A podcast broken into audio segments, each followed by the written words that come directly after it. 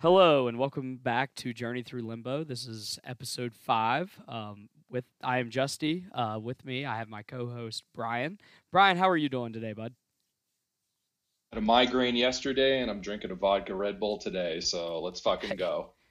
There we go. Ready to rock. So this week we have a very special guest with us. Um, we're very excited to have this guest on. Uh, it's House Party Protocol Will. Will, how are you today?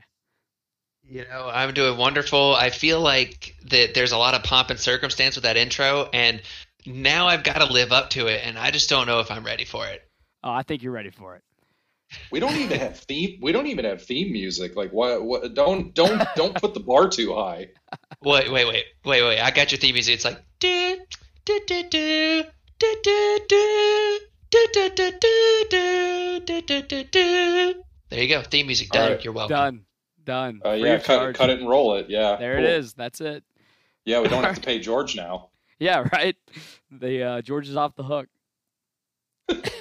anyway, so um, yeah, Will, we want to give you an opportunity here to to introduce yourself a bit, um, just in case we happen to. I can't imagine that we have any listeners that um, are not familiar with you, but just in case, um, give give you a chance to introduce yourself, talk about your podcast, talk about your background in gaming, and things like that. Have at it, bud.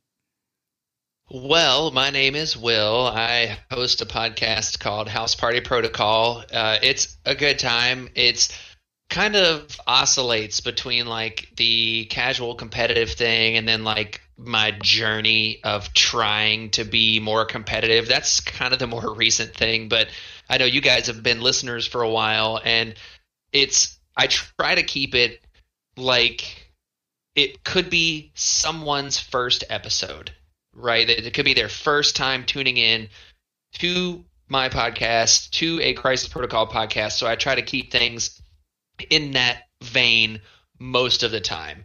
And, you know, sometimes I hit that mark a little better than others, but it's kind of, you know, casual, competitive, try to be as as explanatory, is that a word? Yeah, that's a word.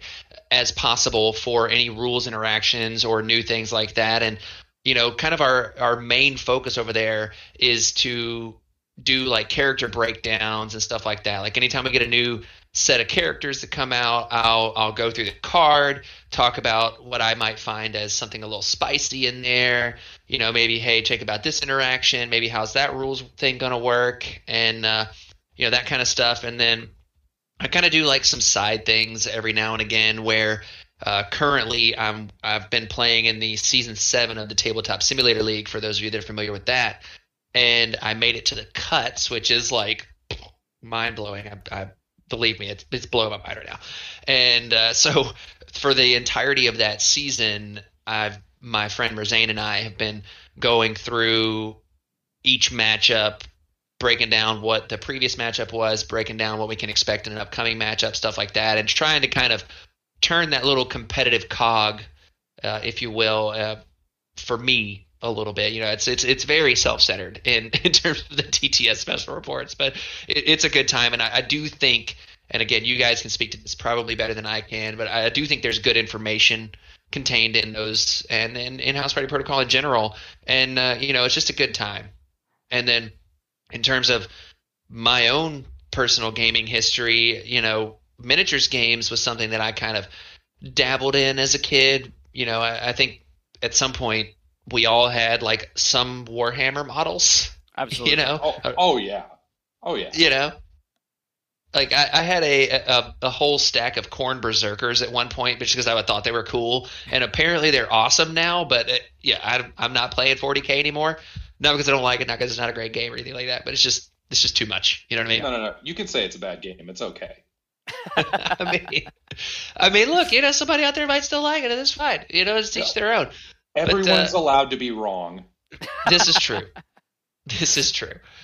But uh, you know, so I, I, I had Warhammer back in the day, and and then I I really kind of got into Guild Ball back Ooh, in. I want to say 2016, and like I was in on Guild Ball. Like I was loving that game. Fish player. I don't know if that's anything that anybody uh, knows Dis- anything about. Disgusting. I know. I, I I liked my fish too, Will. It's Yeah, okay. I mean, you're look, in good company. Okay, there you go. See, all right, we're good. I like it. But Yeah, you know, well- eh, I keep my Mort's coffee mug on my desk at all times, and fish can stay in the ocean for all I care. yeah. Uh, one of my, my good buddies played Morts, and I was just like, how am I going to deal with Scalpel today? Like, Uh-huh. can you just please not? Uh, nah, nah. Every day is scalpel day. Yeah, clearly. hey, j- just wait till we start talking about my list. You'll hear about how every day is Scalpel Day. that is true. That is yeah. accurate. So, you know, I, I just I I played Guild Ball a lot, and then you know, if you're if you know what happened with Guild Ball, long story short, it died. And uh, you know, the community's doing a real good job of trying to keep it together, but I just haven't really played it. And I've always, always, always been like a stupid Marvel head. Like I just I love comics in general, but Marvel comics, I mean, I'm sure we're all close to the same age. I'm just going to assume this that we all watched the cartoons back in the day. You know, maybe somebody listening was like an X-Men Evolution person whereas I was like the X-Men cartoon Yeah. person. I, I ended up watching them both yeah, it- I think Brian it- and I are just- caught in the yeah we're caught in the crosshairs. just perfectly. yeah. And, and then look, there's nothing wrong with X-Men Evolution. Don't get me wrong. Like, it was a perfectly great show. Oh, yeah. but you know it was just just far enough beyond me that i was like i caught it every once in a while but not as religiously like i mean it was mom you better not let me sleep past you know this time to catch beetleborgs x-men and Mhm. spider-man Mhm. I will also say X Men Evolution didn't have as iconic of a theme song. Like you could you could hum those. But everybody knows immediately what show you're talking about. exactly and fun fact steve perry did the guitar riff that was for the spider-man intro Mm, You know. yeah. Huh. yeah that was steve perry from aerosmith That's wild. I never realized that. That's awesome. yeah fun fun fact you're welcome you're gonna win trivia now Yeah, there we go. Yeah, I'll get that one. Yeah. But uh, anyway, so you know, I, when Marvel Crisis Protocol got announced, it was like kind of right on the heels of everything that went on with Guild Ball, and I was like, sweet. I am I am super amounts of in because I also had at the time started kind of dabbling in the Batman miniatures game that Knight Models was doing, and Uh-huh. Knight Models had the license for Marvel before Asmodee did. Yep. And so I was I saw that they had that game. I was like, "Ooh, cool, Marvel." And then it was gone and defunct from Knight Models, and Batman was there, and then boom, Crisis Protocol, and you know I love this game. I love it, and I've probably rambled on too much now. Oh no, that perfect intro and uh, everything you said about your podcast absolutely true. Um, your character breakdowns are, are great, very informative.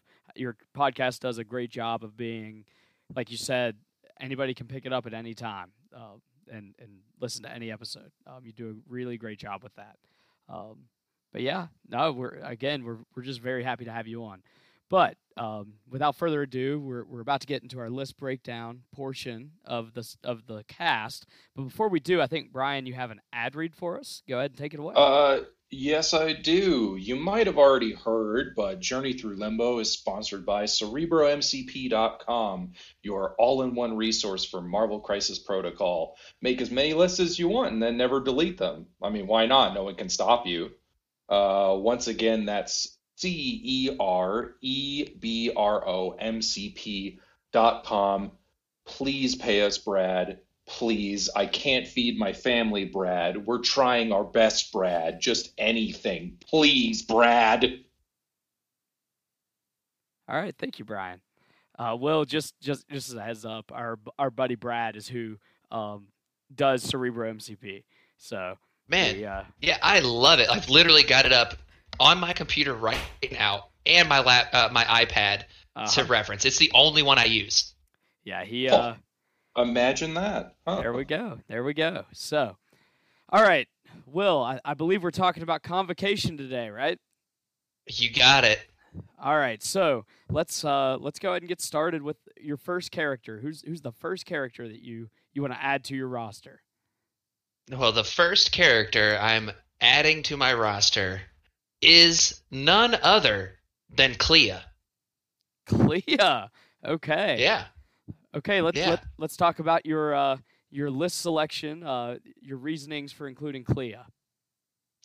Okay, so Clea is much maligned, uh, kind of in in at least in the the conversations that I pick up on being a part of the various discords, Facebook, all that stuff. They're like, eh, when they talk about Clea. Would, would you agree? I, I would. Why would you ever? absolutely Why would you ever listen to Facebook about anything? I don't listen to Facebook about anything. That's why she's in the list. ah, yes, of course. It's the classic Colossus problem. exactly, exactly.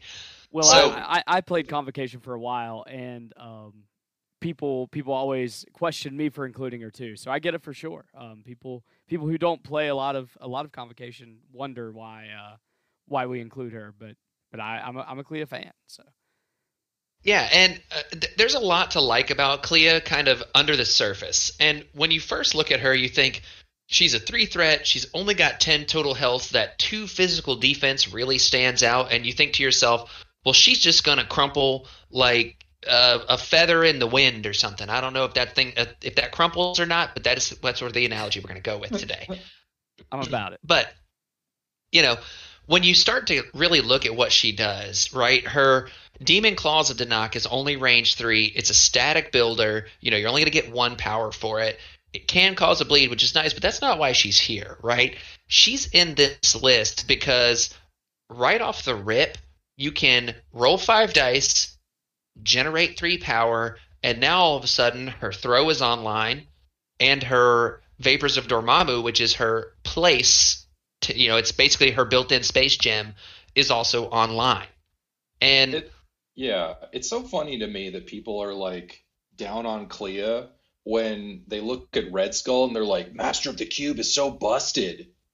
Oh yeah, exactly. Like it, it's funny to me, like you said, with that, and then like, okay, so let's say let's say I gain my three power right off the rip here. All right, that's turn one. I've got four power on her, and all of her superpowers cost three power. Let's say somebody got a little aggressive and they moved up early, and now I'm within range four, and my icy tendrils of Ikthalon, which I'm just gonna say. The convocation has the coolest names for everything. Absolutely, absolutely. Disagree, but proceed. Oh, uh, well, I, I, I mean, I got to know what you think has has cooler names. Uh, nothing. They're just dorky. Like, and, like it doesn't need to be a, a, a, a I don't want to. I don't want to be a Debbie Downer here and take a big dump all over your list. But doc, I, I'm, I'm well documented on my hate of Doctor Strange in all forms. Uh, though I will say Clea, Clea as Doctor as Sorcerer Supreme in this most recent run is super cool. I I really enjoy her as Sorcerer Supreme. But every time somebody does the devil horns and goes by the Vishanti, I want to cringe until my face caves in on itself. Brian's a hater. That if if you haven't figured it out yet, Brian's a hater. I'm sipping that- on hate. I'm sipping on haterade, man. Hey, it's okay. Look, at least the haterade's gonna like get your energy level up while also, you know, getting you feeling good. You know what I'm saying? Yeah. Yeah. So, so the biggest reason she's here is that I really like her control elements for not only my team but to be able to throw my opponent. And it's important to note here that her throw, the Oshtur's Mighty Hand, I'm going to read every name now, just so you know. Uh, the the Oshtur's Mighty Hand, which is her throw, is range three, which you don't think too much about, but most throws in the game, save for a few, most throws in the game are range two. So it allows her a little bit of protection. She can throw someone, if you think about like your ranges, if you can kind of just visualize, you can be at that edge range three, throw someone short, and they're going to have to, if they have a range four attack, move back in to even get you maybe even range five. I'm not quite sure on that. But I really love that. And with the way I kind of play, it's I use her early uh, to position my team or to position someone key on my team with her Vapors of Dormammu, which is her range three place. Uh, friendly characters within range three can place within two of their current position. So I use that kind of early, and then as the game goes on, I use her throw, and I really like her spender attack, the Icy Tendrils of Ikthalon, because It's only six dice, and it's got a lot of conditiony stuff. But if you just get that stun off, it can really mess with people. For sure. So, and then lastly, she's a low value target. You know what I mean? Like most people are like, oh, you know, if if I have a chance to go after Clea, that's fine. But oh, look, there's a Voodoo or a Strange standing there. Why don't I hit them instead? Right. And So- and if they and if they do attack her, then you usually don't mind as much. So Exactly. Exactly. I don't mind as much. And then, you know, if they don't attack her, and let's say that they they end up on an activation, uh, KOing or uh, dazing strange, right? Well, Clea's able to generate three power, so if she's only sitting on one or two power, well, a field dressing is still on the table for her. Mm. Right. Yeah, that's huge. Well, Yeah. And on So, top of all I- of that, she's immune to incinerate. So Exactly. So on demons, you're like, okay, you just hang out in the back, Clea. It's cool. yeah, that's where she wants to be anyway. Exactly. This guy gets it. Yeah. Yeah, don't don't listen to that Brian guy. He's just a hater. All right, yeah, so that's that's that's Clea. What what's your second choice, Will? Okay, so number two is probably, arguably, the most critical character to the whole thing. I mean, he he makes everything work, and he has been number one hero extraordinaire for me on more occasions than I can count. And of course, I'm talking about none other than Wong. Yeah. Yep, that-. No, I knew it. I knew it. We were leading up. We were leading up. I knew it. That's my boy. That's my boy right there. Look, Wong has look. It, I cannot even describe to you how good Wong has been for me lately. It's been insane, and the book's kind of been written on Wong, right? He's he's a walking R and D, which is which is great, right? Advanced R and D, Yeah. great card. Even after the change, still great. But what Wong really excels at, in our, especially the kind of current structure of the competitive MCP environment is being an absorber of damage for a sacrifice play and also his healing has been just beyond critical for me in in this recent season and being able to say oh strange has 2 damage on him out of his total of 6 that's in the danger zone you know, any damage on Strange, any damage on on Voodoo, eh, that's the danger zone for those characters. So Wong being able to go up there and say, okay, let me just take those two damage off, or like in my recent match, uh, Luke Cage decided to give Strange a sweet Christmas. Oh, sweet Christmas. Ooh. Yeah, he he was staggered. It was terrible. Or I don't even know if it was a sweet Christmas that does the stagger. Whatever Cage does that staggers you, it. uh It's probably sweet Christmas. I don't remember. I don't remember, and I'm gonna have to look it up now. But either way, I got staggered. It was terrible. And here comes Wong looking like a champ. I was about to get tilted. You know, I was I was on the cusp of like that, like this game's over. I even said that, but I didn't actually believe it, I guess, in my heart. and uh just it I was like, oh, this is terrible. Wong hadn't activated yet, so what does he do? He runs up there and he goes, I got you, boo. And he uses the Vishanti's blessing onto Strange and removes that stagger condition. It was perfect. I so it, it's the Power Man punch, the staggers for the record. That's it. Um, but Yep, the Double I- wild. Exactly. Yeah. It it was hard to get, and I I was watching your match when that happened, and the um. Uh, Of course, like the whole roller coaster, it was like watching a sporting event, right? Um, you see, you see that happen. Activate Luke Cage. You get the double wild, and it's like, oh no, the stagger on Strange. What's happening? Right as Will just like got back into this game, and then you say, I'm act- activating Wong, and I, and I saw it. I, I go, there it is. That's the that's that's the out. It was awesome. It was it was exciting. Um, yeah, no, that, I'm, that I'm was glad. Like, clutch. I loved it. Yeah, like it was. It was such a crazy play because I mean, like you said, like I'm sitting there. I'm like, this game is over. I just lost. Oh my god, how can I recover? And then I was like, take a deep breath. And, and this is another reason why that game took five hours. Look, most MCP games don't take that long, people. That was uh, it was a lot of witty banter between uh, Dan and I in that game. So that's that's what the reason why more than anything. But uh, but uh, Wong has been just insanely clutch. You know, he he went toe to toe with a Ghost Rider this season and and said, "Keep coming at me, bro." You know, it's it's funny just how important he has been eh, for me, and it's one of those things where he's a two threat, and he's a two threat that does not attack. I mean, right? Very rarely does he ever want to do any attacks at all. So most people aren't afraid of him, and the, the only reason why they ever mess with him is because they know he can go and heal my team, or he can go give my team power. But generally speaking, people ignore the heck out of him. So he's just he's just been utterly clutch for me. Yeah, he's just so. another character that sweeps under the radar there. So right, and uh, not only that, the list building possibilities that come with having an affiliated two threat, it it really makes a big difference. Absolutely, just oh, yeah. X Men. Always love an affiliated too. Here on Journey mm-hmm. Through Limbo, we we highly endorse the affiliated too. Yeah. So Wong is uh Wong, Wong's great. He's just he's just great. All right, yeah. Well, that's that's Wong. So what what about uh, your next your next choice there? Okay, so I think I've buried the lead long enough, and we have to talk about the guy that I like to designate as my leader most often, and that's Baron Mordo. Cool. Yeah. So Baron Mordo is an enigma, I will say. And uh, Jason, you said you've played Convocation. Would you agree with that? Yeah, yeah, I, I would agree with that. So everyone sees Baron Mordo and they see Soul Barb. It's kind of like like Ferocity of Cyttorak and Soul Barb are kind of like the two things that stand out so much on his card.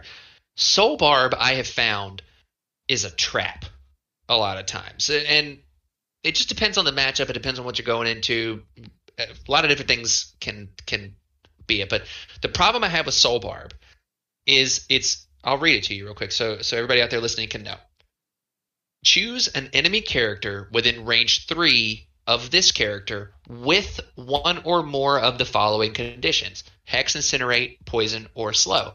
Choose one of these special conditions on that character. Each enemy character within range 2 of the chosen character gains the chosen special condition. So on these clumpy scenarios, like a research station, like a gamma, even like Demons Downtown, especially Demons Downtown, because you can get the incinerate easier that way. But anything where, where you might have people clumping up, it seems really great. Well, here's the problem. Mordo does not have any way other than his big spender attack called the Reigns of Raggadorr, or his. Uh, it's amazing. Uh, we're we're going to talk about my favorite thing on him in just a minute. Uh, but the, the Reigns of Raggadorr, which after the attack is resolved, the target character gains the incinerate and poison conditions, and then he's got a Bolts of Beshrew, a lot of alliteration here, oh, yeah. that on a wild can do a hex. So out of those conditions, he can only he can apply a three out of four with his different attacks, but his big spender attack costs you four power. So in order to do the spender and do a soul barb, you have to have six power. Okay? So why am I talking about all this? Because soul barb is a really cool idea that just does not work. And if you're playing Mordo and you're thinking, I'm going to do a soul barb, there's definitely something better you can do 85 to 90% of the time. Believe me. Save your power for a Ferocity of Cyttorak, save your power for a Vaulting Boots, something like that. Because if Soul Barb had something where it could say, you know, this character can apply a condition to a character within range two, and then it's once per turn, right? And then on the next turn, he could spread that condition around or something like that. Like that would be cool. Yeah. But the fact that it doesn't do that means that this condition already has to be applied in order to be able to spread it. And it makes things difficult, in my opinion. Yeah. Uh, and the only time I, I just last week we had Lexa White on, and they brought this crazy, amazing Spider-Man list that has Soul Barb plays in it, but it's specifically built to do soul barb plays with your leadership, which is sort of like baked in. Otherwise, like in convocation, I don't see when you're ever doing this. Yeah, I, and that's just it. I, I definitely use the ferocity of Cyttorak way more often than than Soul Barb. Um, I I can count on one hand how many times I've used Soul Barb, um, and and I never felt great after using it. Um, like Will said, there's there's always something better you can do. Exactly, and my my biggest like oof moment for Soul Barb happened this season. I was sitting there Mordo's got six power. I'm like, oh crap! My eyes lit up. I was like, this is gonna be the moment. This is gonna be amazing. I'm gonna be able to to Rains of Raggadorr onto Black Cat, and and then I'm gonna pass the incinerator around to other people. I'll tell you those other people in a second because it's funny. And uh, and you know, it's gonna be amazing, right? This is gonna be awesome. It's gonna be so cool. So I do the attack. Uh, she gets incinerated, and then I'm like, okay, cool. Now Vision's gonna get incinerated, and Voodoo's going to get incinerated. And I'm like, and the reason why I was so excited about it was because I was trying to attack Voodoo there because he had the Kree core at the time. So I was trying to take it off of him. It's like, yeah, I'm going to take his defenses down. It's going to be awesome. And then, you know, as someone who plays Voodoo every match, literally, forgot. Oh, that, oh no, no, no. exactly. Matumbo over here is like, oh, no, no, no, no, no. Yes, I, I, was. It was a big oof for me. I was like, ah, oh, crap. you know, I was so excited about it because it's like I never get to do Soul Barb. This is gonna be so awesome. I mean, at least somebody got incinerated from it, but it just could have been way cooler. I, but I was actually, I was kind of expecting Black Cat to have gotten dazed off that attack so that you can't target her anymore. You would think. You would think. I mean, it just you know the dice they're gonna dice. It's just how it goes. But uh, anyways, to continue talking about Mordo here. So so I spent a lot of time on Soul Barb, but let's let's look at another thing that Mordo does that I think it makes him unique in general, and it is his Master of the Occult ability. So it costs you an action, but he just straight gains two power. So you've got Clea who gains power, you've got Wong who gains power, and now we've got Mordo who can just straight gain power. Your power economy is already through the roof. I feel like this is kind of the way I think about when I play. Is like I'm not going to struggle for power most of the time, even though I always could use more. You know, it is what it is. So I love that ability. And one of my kind of staple plays when I have Mordo in my squad is to move him up kind of midish, you know, kind of if there's a close objective, get him close to that get him to where he can be within range three of whoever I need him to. So I'm going to do one move action, and then we're going to master the cult, gain two power. And the reason why I do that is because now I have a ferocity of Cyttorak on tap, which is when another allied character within range three of this character targets an enemy character with an attack, this character can use the superpower. Adds two dice to the attack roll. After it's resolved, the attacking character suffers one damage. It can only be used once per turn. So you can't stack it over and over again, which I would definitely do, even at the cost of damage, but it is what it is. But it's really cool because being able to add those two dice, I mean, that's Death's Decree from Thanos. And yeah. we've all seen how powerful that can be. Oh, yeah, for sure. So I, I absolutely love it. And it's not hard for him to be within three of everybody on his 50 millimeter base and it's one of those things where I'll let my opponent come forward most of the time. Like, okay, here, here here's Mordo. He's up here now. You're going to come forward a little bit? Great. Please do. Because now here comes Strange, and he's going to do a what normally is five dice becomes seven dice builder attack and gain power, and it has a wild pierce. Okay, fine, he takes a damage, but a lot of people aren't standing up to that and with his re-rolls and everything, it's pretty spicy. Oh yeah, totally.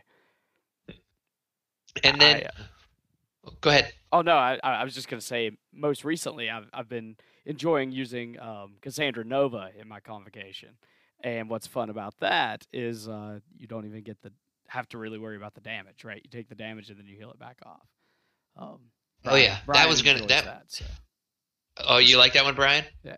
Uh, I like it a lot more than I do dealing with X Force. That's a story. That's very fair. day. I, I can't wait to hear all about it. But uh, yeah, so that's actually why another character is uh, making this list currently is because of a healing factor situation, which we'll talk about very soon. Oh, And then- I can't wait. Lastly, so I don't have this play in my list, but I think that Baron Mordo is really interesting from an objective perspective.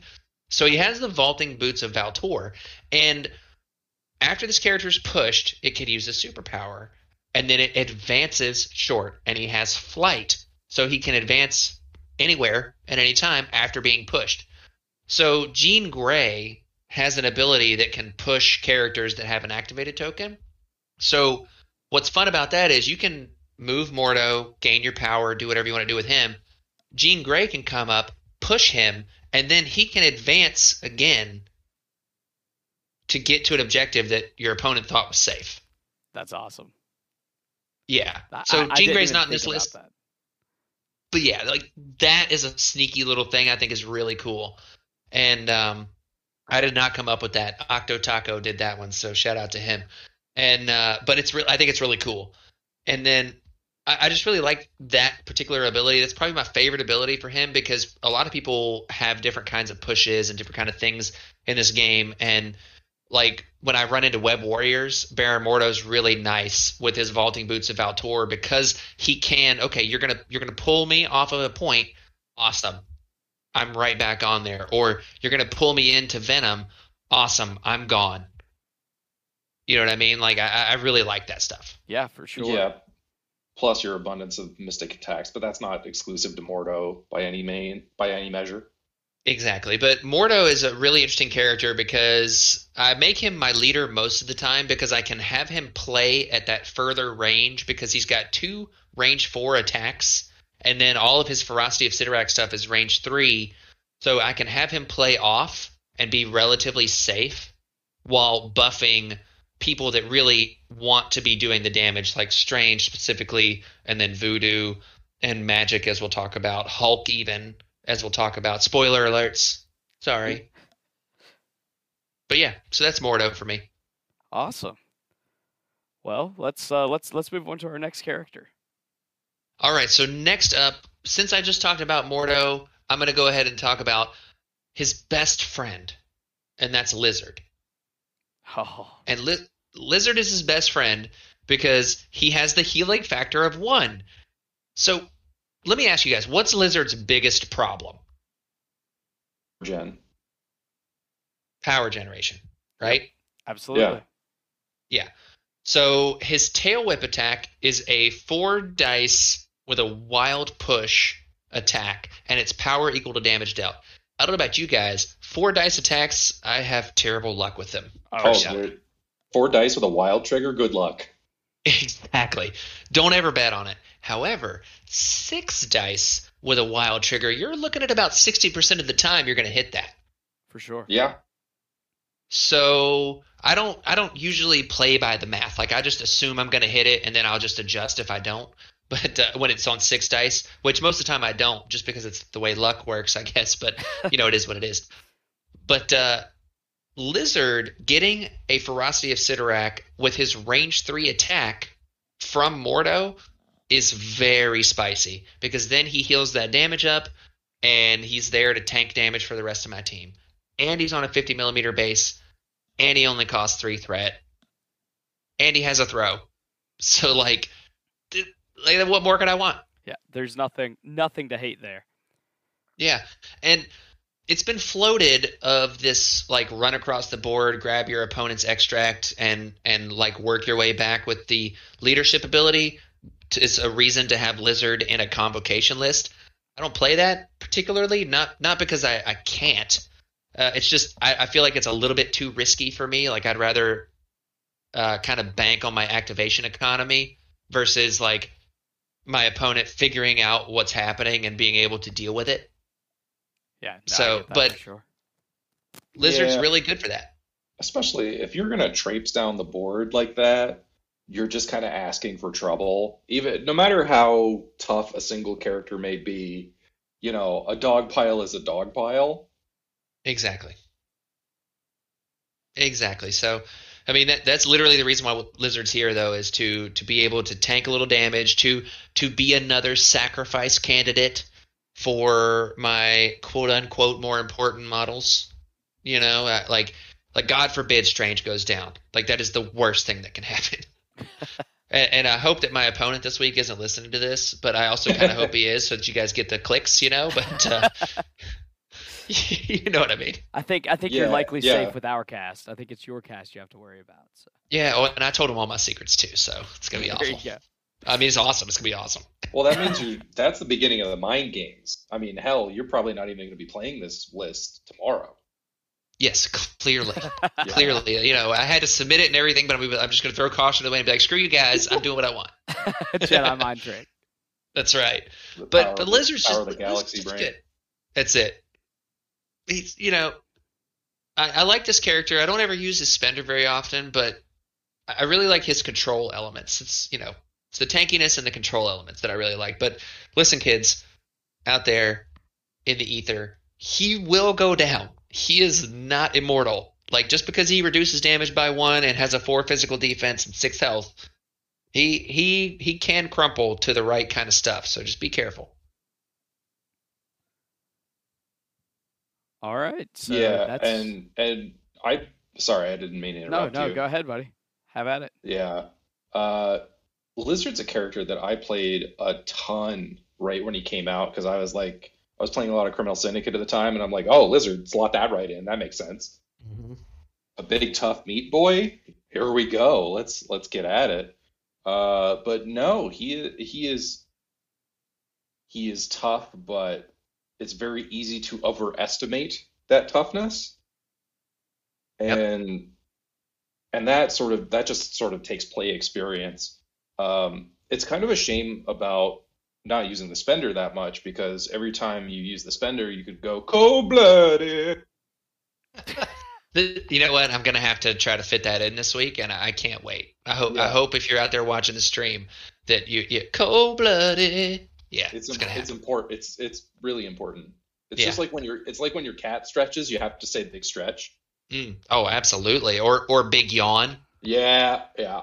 Yep, yep. Those those things are. Yep, I get it. No, it's it's a fact of life. It's written in stone somewhere. I'm pretty sure that's the eleventh commandment. but uh, I will say one other thing that I got to mention about Lizard, and this kind of speaks to kind of uh, Brian. You mentioned experience. And yes, it's one of those things that in a game like MCP, it accounts for a lot. And not only being experienced into what you're going to see out there, but experience with your squad, with your team, with your characters, and understanding their limitations and also what they can excel at. And one of the things that I've found with Lizard is that I have plenty of characters that want to activate late. It doesn't really matter if I activate Lizard early most of the time in kind of like that early round one, round two kind of stuff. You know what I mean?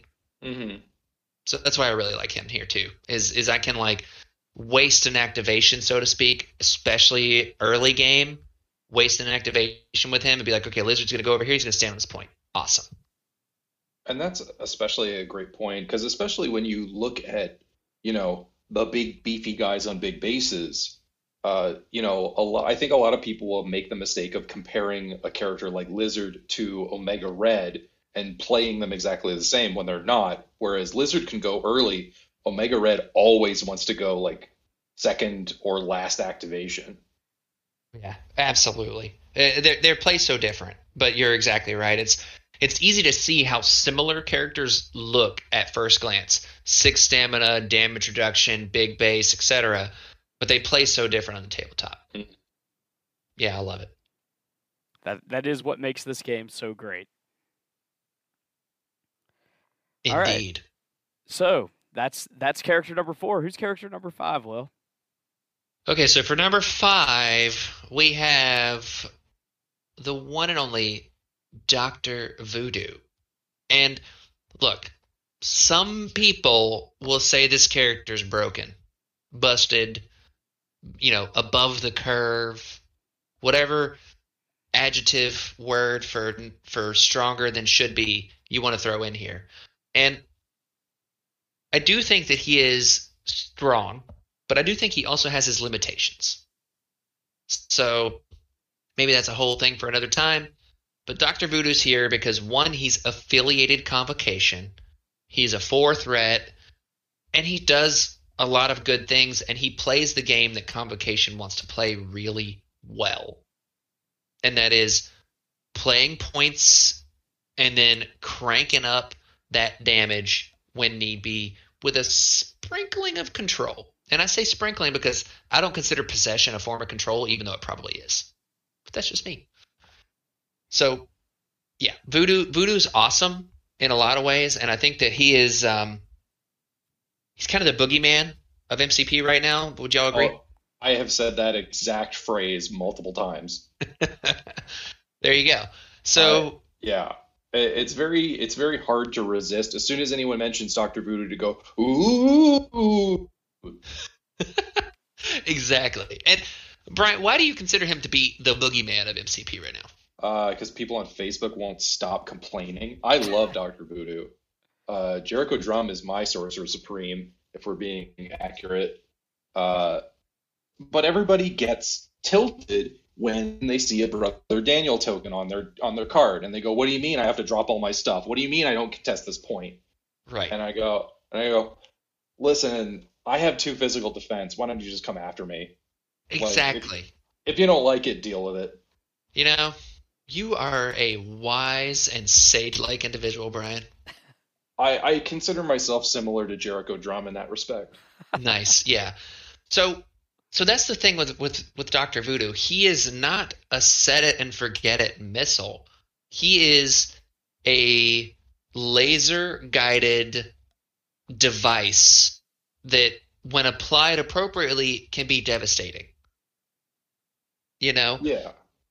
And you know him being able to spirit venom, which is his builder attack. I told you I'm reading every name just because it's cool. Uh, spirit venom into people, range three, with a boost from Ferocity of Cyttorak, that's going to get him all the power he needs to do all the fun stuff, like a little possession, right? Oh, you, you moved up to the mid board. And here's another thing about Dr. Voodoo he can, with one single move on that big base, pretty much be in range of anything he wants, depending on placement, right? So, like if I place him kind of, let's imagine there's a C shape, so going kind of perpendicular to the deployment area, right? I guess you would say. No, not perpendicular. That'd be parallel. Yes, yes, parallel to, to yes. deployment. So I like to say it across Main Street as opposed to down Main Street. You know, so mm. imagine the C shape, right? If you deploy Doctor Voodoo kind of between each of the uh, one side or the other side, he can in one single move move up and then be able to kind of tickle anybody on any side with that range three attack. It's you got to kind of watch your placement, but you can pretty much do it. So that's a, a move and attack turn one, which I really like the ability for that. And his attack's not so potent to where you're going to take out most people, but you're generally going to gain some power. And then if they were able to grab an objective, let's say a Kree core or a scroll, a hammer, even, you know, you can move right up and and potentially take it off of them with a possession. And people think that oh, you know, possessions it's it's bad because there's no counter for it. And I'm like, look, the counter is now that character that you only had as an objective character gets to start playing the game. Yeah. That's the way I look at it. Right? Like, oh, you had Toad up there who got possessed. His only job was to get that token, well, now Toad gets to go on the offensive and start spitting acid all over the place, hopping like a madman, maybe scoring objectives in another way. For me, it's it's I think I feel like it's kind of just interesting and fun. And then now Voodoo has a decision to make. And yeah, you can recall spirit every single time you're getting attacked after you've possessed someone. You can do that, but it's not always the best option. And the one area I can say that like if you wanted to change him, you don't make possession an action because then that's ridiculous. You don't, you know, nerf it. I think you make it once per turn. I think that'd be fair. And then I think the other thing you do is it make you come, you make it come back to him when he's dazed.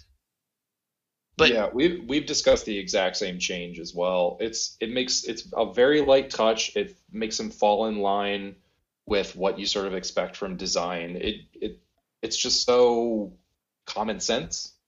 right, that's exactly it. And but the thing is, like, even without those changes in his normal form here, I, I, he still has a lot of things that he has to decide on. And I think that's what makes it interesting. Is he- if you possess someone on Voodoo's turn, he can't get that back.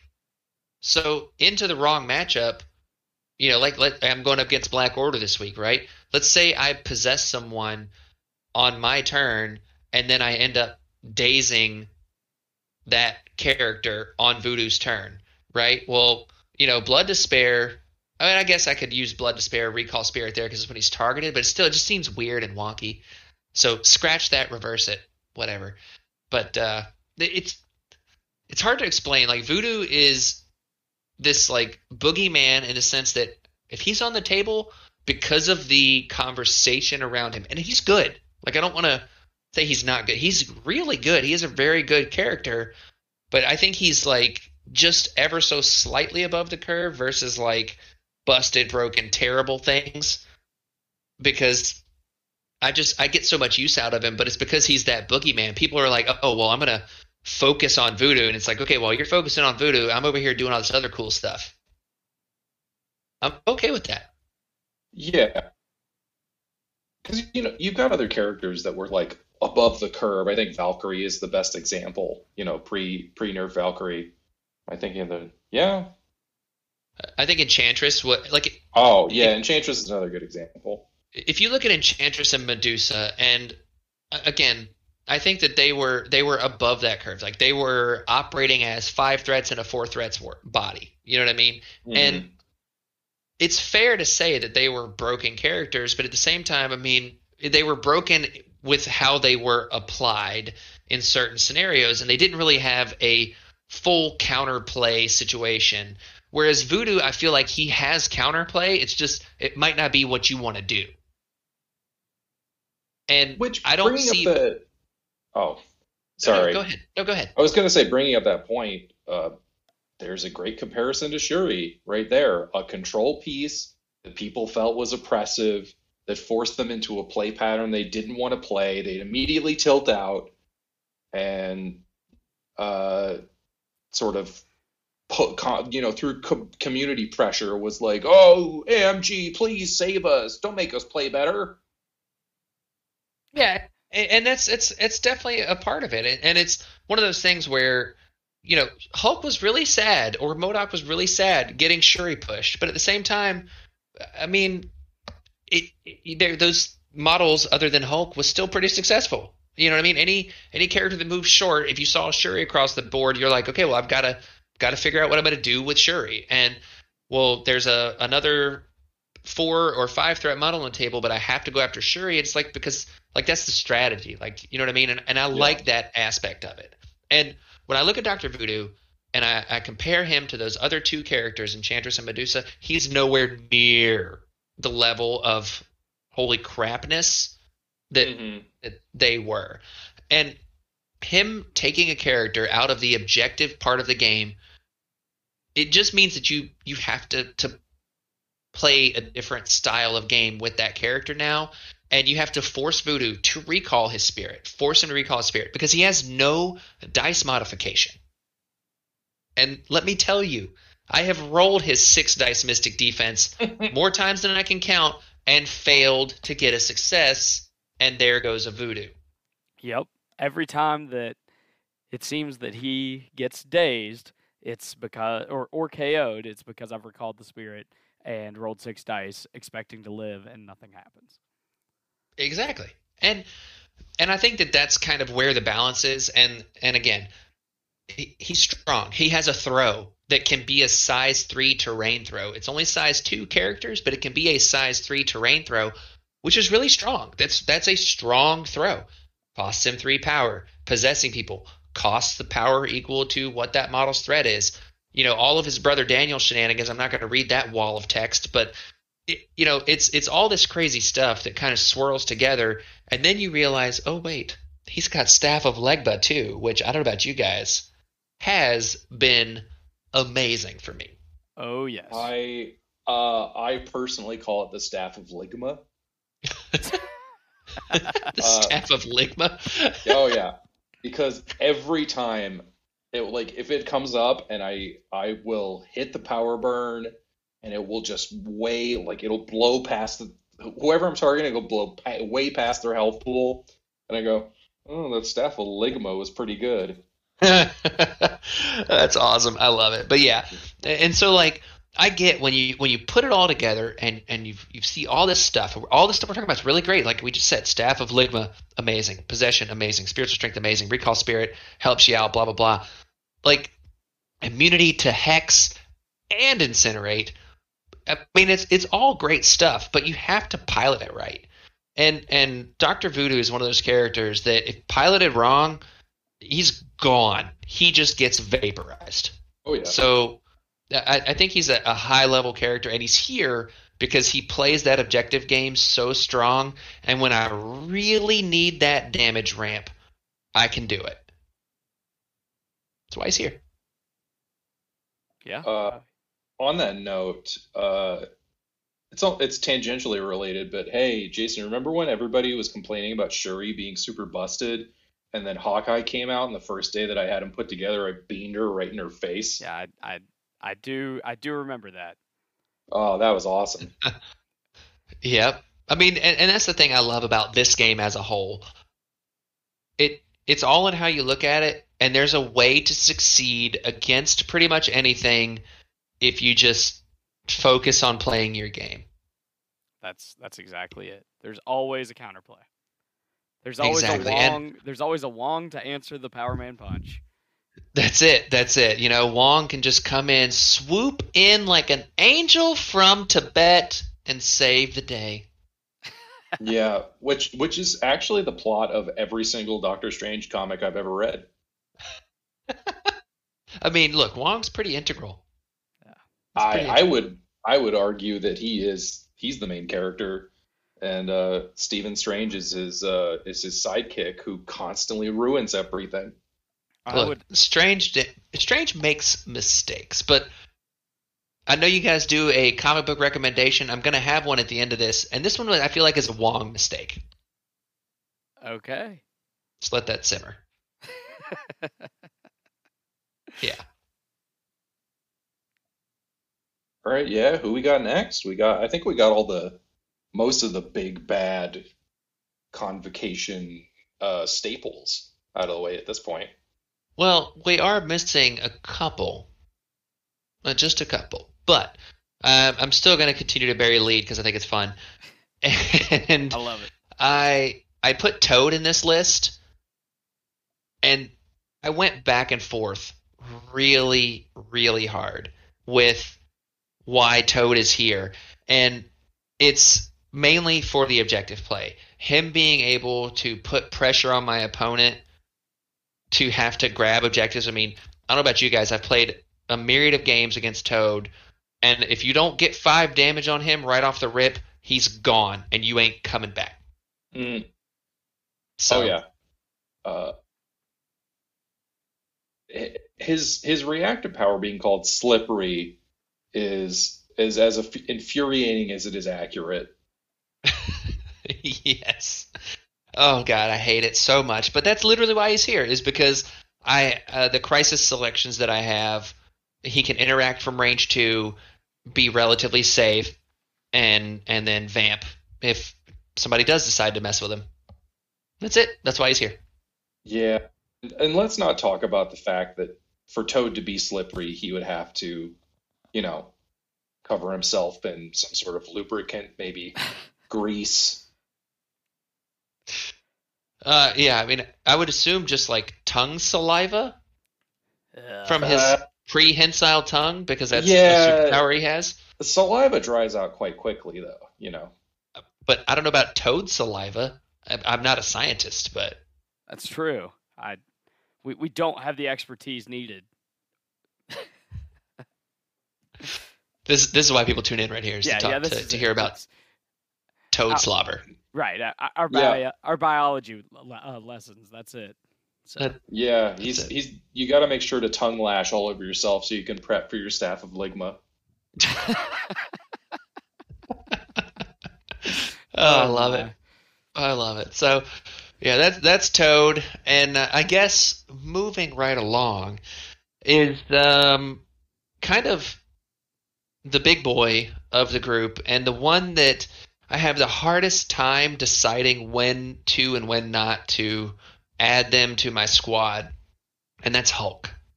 So, Hulk is here. I originally wanted Hulk Buster in this list. Like he was kind of uh, you know, the control element, that little bit of tankiness that he brings, and his mobility, which I think is really kind of one of those things that people underestimate about Hulk Buster, is just how mobile he is with a medium move on that big base with hit and run, means that he's moving and attacking, attacking twice and moving at least once in a turn. So it's really nice. And on C shape objectives again or on B shape objectives, he can kind of get where he wants to go freely. And it's really nice. But we're not here to talk about Hulkbuster. We're here to talk about Hulk. So Hulk is a question that a lot of people's lists don't have answers for, especially in his updated form.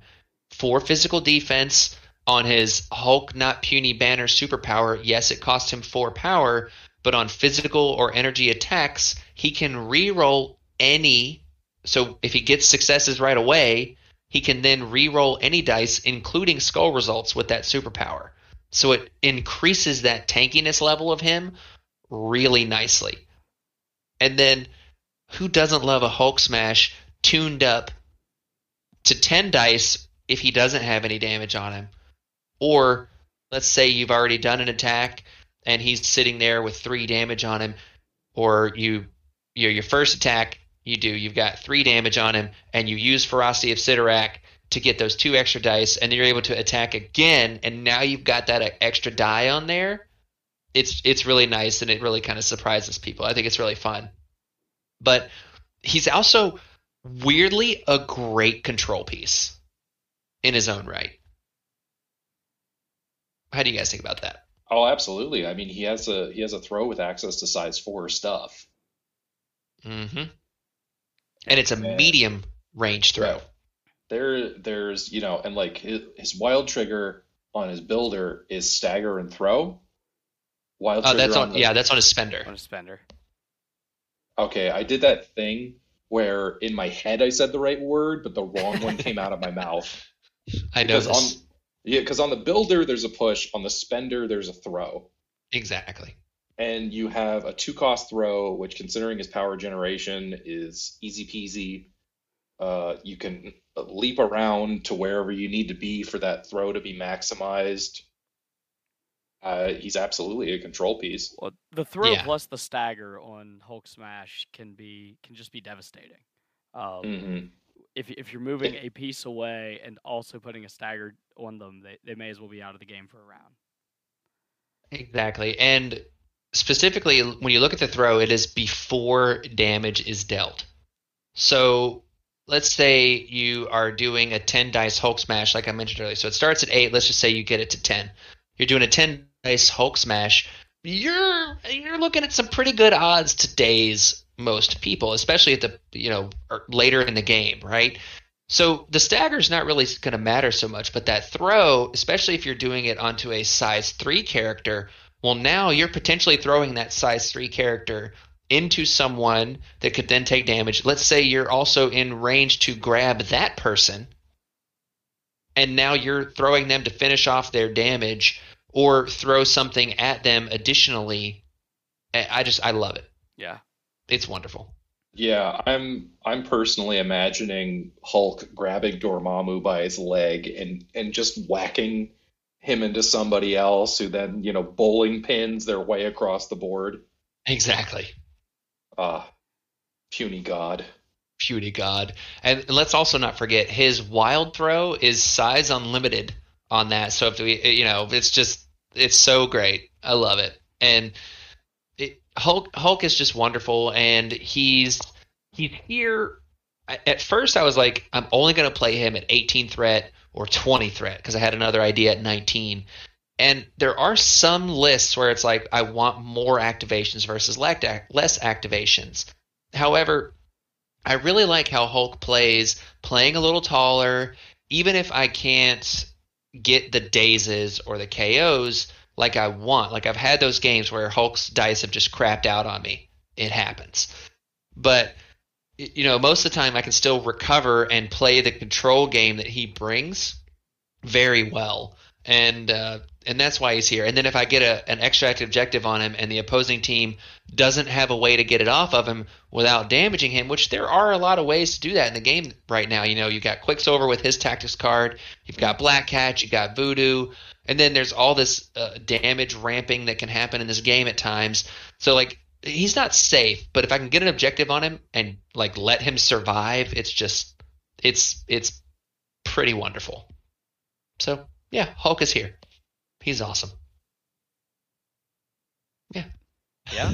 That's, that's I, I have no uh I have no feedback. I've I've listened to all of your um all of your uh episodes about your your TTS league and um I, I really like the inclusion of Hulk. I've, it's made me want to try him in my own convocation rosters. So.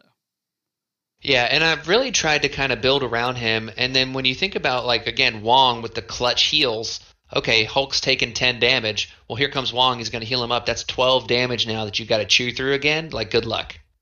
Yeah, yeah, that's that's you know exactly. So I think now, without further ado, we're going to have to talk about the man, the myth, the legend that is the supreme version of Doctor Strange. There he is. Because we did talk about a lot of scalpeling earlier. Yeah, that's true. And uh, yeah, Stephen Vincent Strange, Doctor Strange, Sorcerer Supreme, is the master of the scalpel of Strange. And I I I can't say enough about how much I love this version of Doctor Strange. He is definitely the superior version. Uh, someone out there is going to at me on that, but it's okay. It's okay. We're we're here to elicit the hot takes. Yes. No, look. The, the thing about this Strange versus the other Strange, they play very different games. Absolutely. Mm-hmm. And this Strange, one of the things that it took me some games under my belt to understand is the Baleful Bolts of Balthakk, his builder attack, just all the bees, range 3, 5 dice, wild pierce, is the fuel that makes Doctor Strange go. And I love Deadly Daggers of Daviroth, which is his range 5, strength 6, cost you 1 power, but it can be any type of attack when, when it does damage, it does the poison special condition. So I love the Deadly Daggers attack. Range 5 really scares a lot of people. I rarely do it because I want to have Strange loaded up with power as often as possible. And that's why I'm, I'm always shooting for Baleful Bolts. That's why I don't mind taking damage from Mordo to buff my Baleful Bolts because – like I said, I want to KO as much as possible with him. I, I don't, think I said that earlier, but like Strange is here to not only be the scalpel of positioning my team, but also to be the scalpel of murder.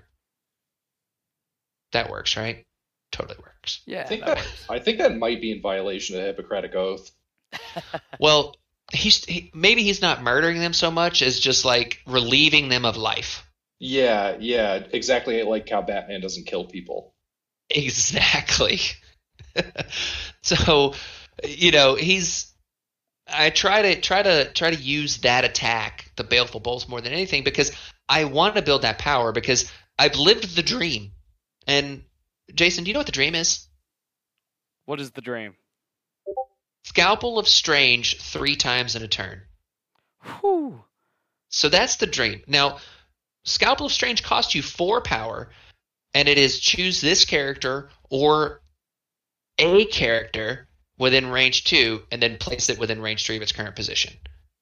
a character can be placed by the superpower only once per turn. So you can only place characters around once per turn. But notice it doesn't say allied character or enemy character on that. It's just place a character. I love it. So I've been able to start with four power, place myself into an opportunity opportunistic position, do a bunch of damage, place an opponent away, do a bunch of more damage, place another opponent away. So it's like you start with four, then you go to zero, then you get four more, then you get four more. Yeah, that's, It's amazing. that's disgusting. It is disgusting, and I've it's so funny because people that haven't played Sorcerer Supreme and they run into him, and especially kind of like it, it is oppressive how I play him. Uh, I I will cop to that. Like I play hard control with him. Like if I'm not killing you, you're going, you're getting yeeted.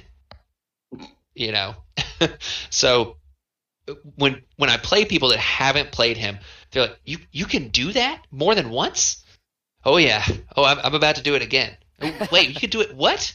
Yeah, yeah. It's, it's going to happen again too. you know, it, it's really great.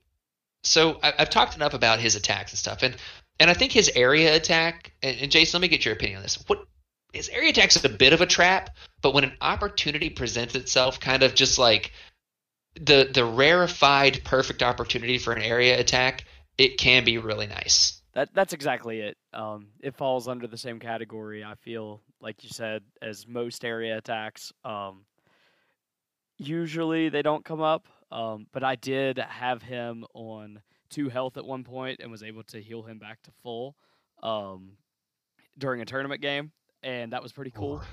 Um, so I, uh, yeah, I, I think it's situational, but I, I'm with you. I think that the the Baleful Bolts is is the fuel that makes him makes him roll. Exactly. And, you know, he only has a few ways to spend his power, but the scalpel, I mean, that's what you want to do as, as often as possible. But he starts with three power per turn. Chosen of the Vishanti gives him two additional power. So he's going to have three power per turn. So you just got to get him one more power. And who's a walking R&D that we talked about earlier? The Right. one and only faithful assistant, exactly. So Wong's there to throw him that extra power. And let me tell you the psychological effect it has on your opponent if Wong gave him that fourth power, because then your opponent's over there like, oh crap, Strange can get wherever he wants to go. Yeah. yes, he can, my friend. I do. Yes, he can. I I do have a question regarding regarding Strange Two. Who's who's Dave Roth, and why why does he have so many deadly daggers? yeah, I mean, he is the lead singer of this little band you might have heard of uh, called Van Halen. and, uh, you know, he says just go ahead and jump, and by God, Strange jumps. Oh wow! You know that. Thank you for making that dad joke just soar straight into the stratosphere. You're very welcome. You know, you might say that when Strange activates, there's an eruption. Well, uh, because of that display of comedy, I'm going to move to Panama. Oh, slapping my knee. Oh, I love me. it. This guy. This see, this is it right here. This is the business. I love it. Yeah. I love it. Yeah.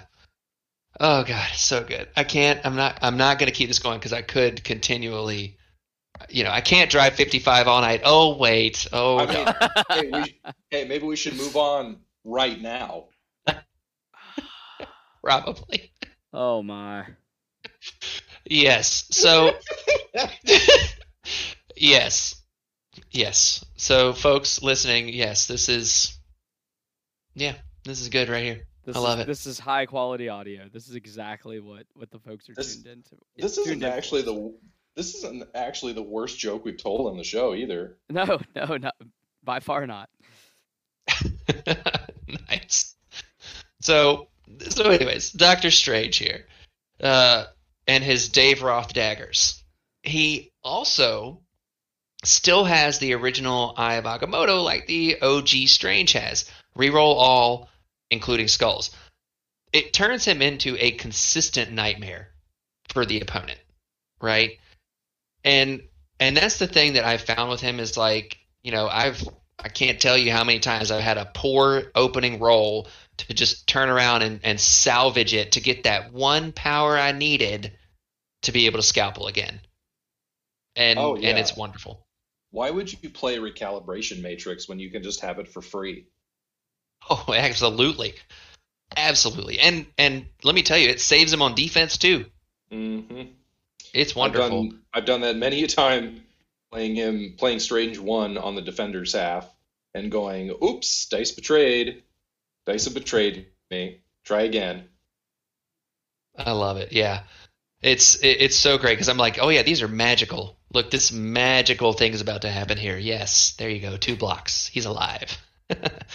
but but we're talking about keeping him alive here. And the most interesting thing is his mystic armor of strange, which I affectionately refer to as reverse pierce. So it's pierce for the defender.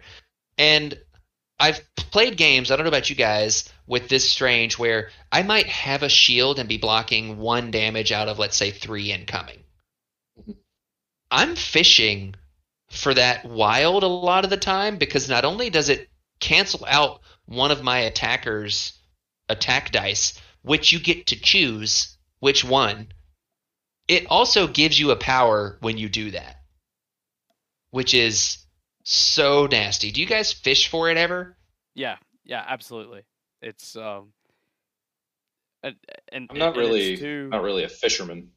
wow. Oh, you Yeah, don't carry we- a pole we- with you?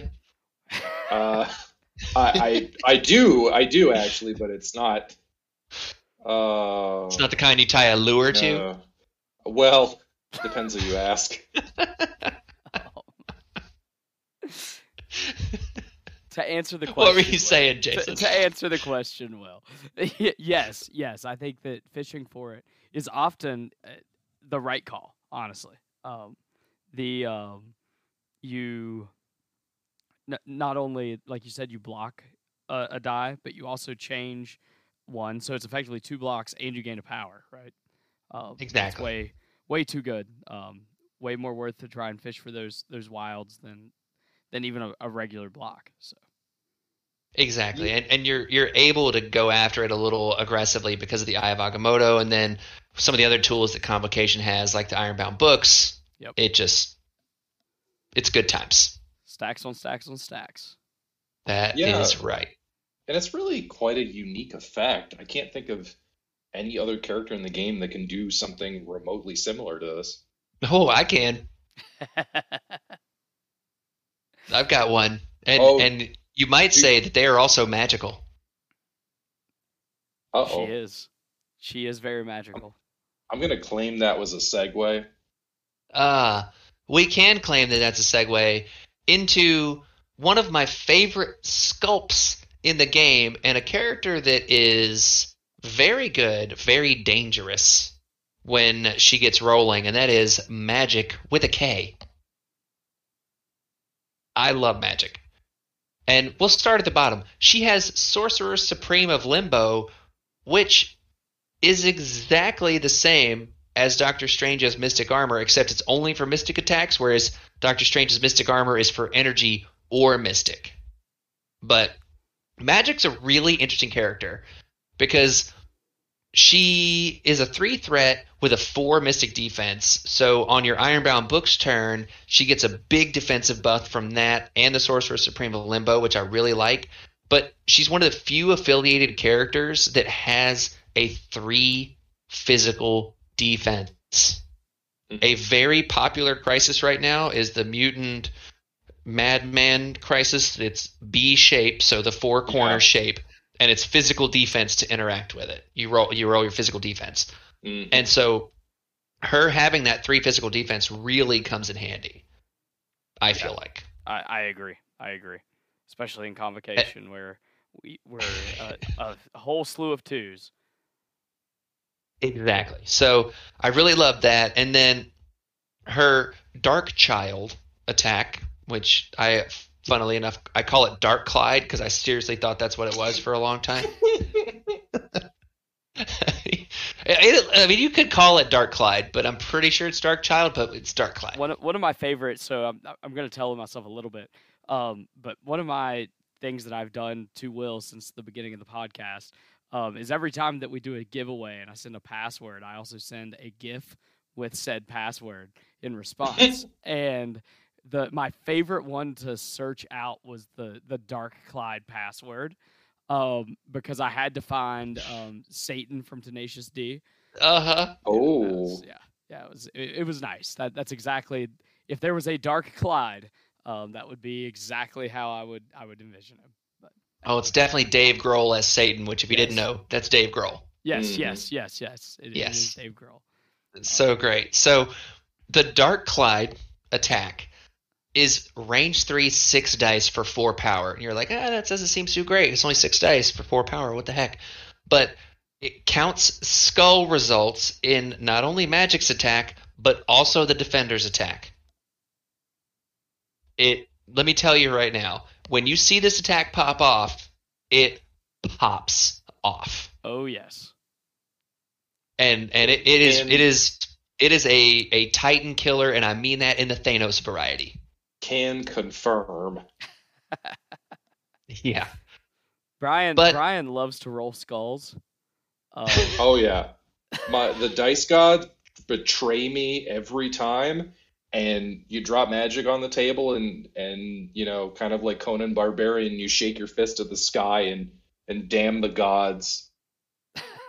uh yes no i yep definitely. Every time. See i'm, I'm sitting here picturing more of a Shatner Khan situation but you know. But instead it's Clyde. yeah. Dark Clyde, yeah. Exactly. So you know Magik's just i'm spending a lot of time talking about the dark cloud over here which it, it I'm, i mean it's it, we're just gonna it's we're going with it at this point. But it it's a really great attack and what it does is it it gets your opponent thinking about it which is a part of this game that i find to be very interesting because we talk about Magik as this like you know pop off machine right? Like that's the that's the conversation around this character. But in general she's she's just good in general and she has a lot of mobility tricks with her limbo step being able to place up to range 3 if she has the power. Mm, sweet goodness right? But your opponent having to think about the dark clyde is really great. And then it's like okay well i'm not even going to do that. I'm just going to limbo step over here and double soul sword you. That that's just as good. Right. One of the one of the interesting things that I've noticed about this game is how well the the way that the the pieces on the board translate to their personalities from the source material. oh yeah And you know, Magik she's a she's kind of a freewheeling and dealing kind of lady. Popping through portals, doing stuff, being tricksy. But when when the dookie hits the fan, the the hammer's coming down. And and that sort of that sort of wonderfully playful and also pissy personality coming across so well in the design of the game piece is I think it's really a testament to to the design team on AMG. Not to not to, you know, circle jerk them too much. I, I, uh, I'm not making the joke I'm thinking about right now. That's okay. But no, I, I, I'm with you. I, I think Magik really encapsulates the character a lot. And again, like on, on my journey towards more competitive play styles, she she really again it's a, it's another question that your opponent has to answer because do I want Magik to be up there doing the damage? Yes. But she's hyper mobile. Her limbo step has no requirement about objectives. So if she's holding an objective token and I've got some power on her, even one power to place her range one and then move away can be critical at times. And and thinking about the game in those terms, like yes, Magik can be a murderess. She can also be an incredible objective player. And it's one of the Mhm. reasons why I love her. And I think it, again, it speaks to the design of the character in a lot of ways. So Yeah. I Would you would, Sorry, Jason, go ahead. Oh no, I, I was just gonna say, uh, Magik is my favorite comic book character. Um, and I was very excited when she came out because of the versatility that she has. Um, she's definitely a decent um, beat stick character, right? But like you said, her her objective play is is um, sometimes off the charts, and it's her versatility that makes her so good, especially in that three threat slot. Exactly. Exactly. All right, Brian. What were you gonna say, Brian? Oh, I was gonna make a dumb joke. Uh, imagine, imagine that. Uh, uh, I, you know, you said you said you're going through a competitive journey right now. Would you say that's a journey through limbo? Uh, I would say that's a journey through limbo. So he said it. He said it. He said the name of the thing. Yes. So I, I really I feel like I can't talk about Magik without talking about that card because so far I haven't put her on the table without that card, Uh huh. and I think she has play without it. I, I think you don't have to have Journey Through Limbo, but Journey Through Limbo, it is Magik can spend three power, and is if she's within range two of someone, she can place that character within range three of where they were previously, and then they gain the incinerate position. It can be an offensive p- place, a defensive place, allies, enemies, doesn't matter. But the thing is, it provides again a level of control for you, and if you're playing on an objective where it's just to stand there and score objective, so let's say something like Infinity Formula or whatever, where you don't have to spend power, right? So she can move turn one, do her range four single dice builder or single power builder, not single dice, that'd be terrible. uh, so four dice builder. You're not really trying to do any damage with it per se. You just want that one power. So then at the start of the next turn, she can have three power and be able to move range two and place someone somewhere, right? And let's say that it's a character your opponent's already activated. Well, great. Now they're getting placed into the rest of my team and they're dead. You know, or like I did in the last game that I played, it is an a defensive place where okay, oh, brother Voodoo's over there. Well, now I know he can't be incinerated, but you know what? He can certainly go take a walk range three away, and Oh, and keep me safe and secure my win here. That's probably my favorite jank play in Midnight Suns is to is to have Doc is to have Jericho Drumm take a sweet little jaunt through hell, pop out, and just murderize somebody. Oh yeah, oh yeah, and, and that's another thing is like you just said, it can be used offensively, so I can do that with Magik to my own voodoo, and he's not getting incinerated, and now he's range three up the board for only three power as opposed to Strange's four. Mm-hmm. Yes, sir. Yeah. Yes, sir. It just adds to her versatility. It does exactly, and that's what she's all about. Is do do I need to ramp that damage? Okay, I can do that. Do I need to play objective? Do I need to play position? Okay, I can do that, and I love it. And if my opponent focuses her down, like I can live with that. Like I don't want her to go away, but I can live with that. You know. That, that, so that's nine exactly- characters, right? Yep. We, we just Yeah, have one yep. more. All right. So the last character here is one that I've been back and forth on a lot. This spot was originally to Enchantress, but it has now been traded out for Medusa. So Medusa doesn't particularly synergize with the rest of the teams in, the way like Enchantress does, right? Like Enchantress has some some superpower control. She has an objective steal. She has the the good Mystic defense. So on Ironbound books, it's really good. So Medusa doesn't have any of that. However, she still is very good. Her flurry not hitting as often, it still crits and wilds on five dice. So you're looking like 35% of the time, I think, or 30% of the time you're going to hit that, which, fine. I don't really care about the flurry so much. I care about the wild push on her range three attack. And if you notice here in a lot of this conversation, everything is range three or further, except for like Hulk. Mhm. All the attacks that I have, again, Magik is also one. She with her soul sword, it's range two.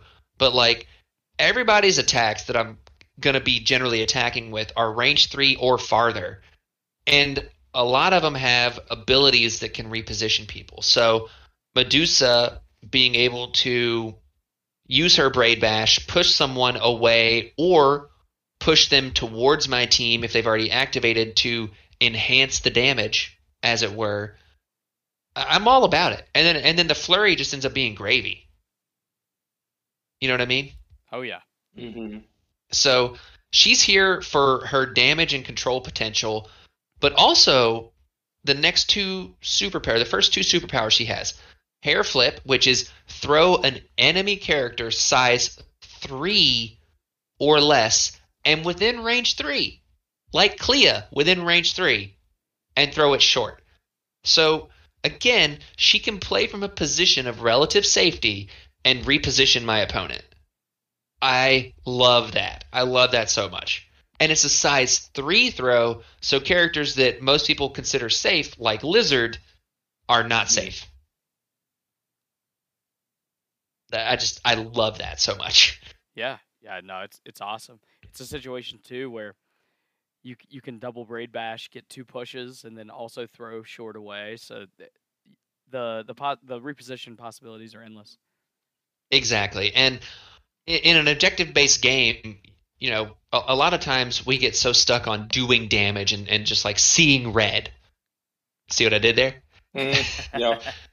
you know, we get we get really focused on that, and, and, I'm guilty of it too. Like when I smell blood, I'm out for it a lot of the times. However, you you again on this this competitive level up I've been trying to do here, you've got to also think about what's the best win condition you're going to have. Like, am I going to be able to finish that character in two Braid Bash attacks? Probably not. It, like, the dice could spike and it could happen, but probably not. So, would I rather take the control elements, like get my couple of power, throw, and then move Medusa to a safer position, or just try to roll the dice? And, and that's the question you got to ask yourself for the game situation.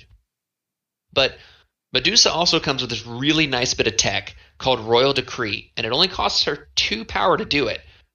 Choose another allied character within range two of this character. Place this character within range one of the chosen character.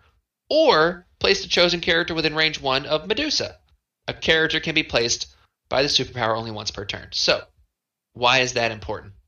It's important because there is a lot of control in the game right now and royal decree allows you to kind of mitigate some of the counter control that I'm trying to put out there into the world. And it also allows me to play more aggressive with strange, which I really, really like. More aggressive with a character like Magik as well, because I can pair Magik and Medusa together on a side of the board and let the two of them kind of do their thing while maybe Strange and Voodoo do their thing on the other side. And I feel like that that's that's questions that my opponent won't really have answers for. You know what I mean? Yeah, yeah, I like that quite a bit. It adds. So, uh, yeah. Yeah, the the just the the reposition shenanigans for yourself and your opponent. She just adds layers on layers. Exactly, and then into the mirror matchup, she's great because the living strands. Strange can't re-roll his dice when he attacks her. Right. You know, so so that's always wonderful. So yeah, I, I like Medusa. I think that she she plays the game that I want to play of damage with a side of control. Like that's that. Like I'm, I've been talking a lot about control and hard control. I still want to play from a position of putting my opponent into a bad choice, right? Like, oh, I put four out of six damage into this character, and you have priority, but I've also got four out of six damage into this other character that's pretty important, and you have priority. So which one are you going to choose? You know what I mean? Like, so I like playing that. Like, let me get some damage on there to to kind of make my opponent have to maybe make bad decisions and and see where it goes. You know what I mean? But yeah. also having that element of control. Yeah. So yeah, that's the that's the characters. Yeah, that that uh that gets us through all ten characters. So let's uh let's move on to our tactics card choices. We've already talked about Journey Through Limbo, um, but let's yep. uh let's go ahead and add another one. What what other tactics card would you like to talk about? So I think we have to start with the leadership here, just simply because it's such a versatile leadership. It has two sides, and personally, I always start the game on the Circle of the Cosmos side. So once per turn, when an enemy character damages me, so whether that be a throw or an attack, I get to place within range one. And it's really important to remember that it's only once per turn. So, like, if Magneto moves up or Asteroid M's up and attacks me at range two, right? I can place range one right there, or I can maybe try to wait until I get attacked again if I survive. You know, a lot of different questions to answer there. But, like, do I want to place outside of his throw range? Do I want to try to you know, he's going to push me short if I'm at that range three. So then do I want to place outside of his range two? Lots of questions there, but it allows you a lot of flexibility, especially again in an objective based game. My opponent comes in, pushes me off a point with a, an attack. Well, now I'm all of a sudden closer. Or they move up, my character hasn't activated yet, and they attack me. Oh, they do one damage. Well, now I'm closer to them, and I'm going to get a double tap, whereas before I might not have been able to. So I really like that.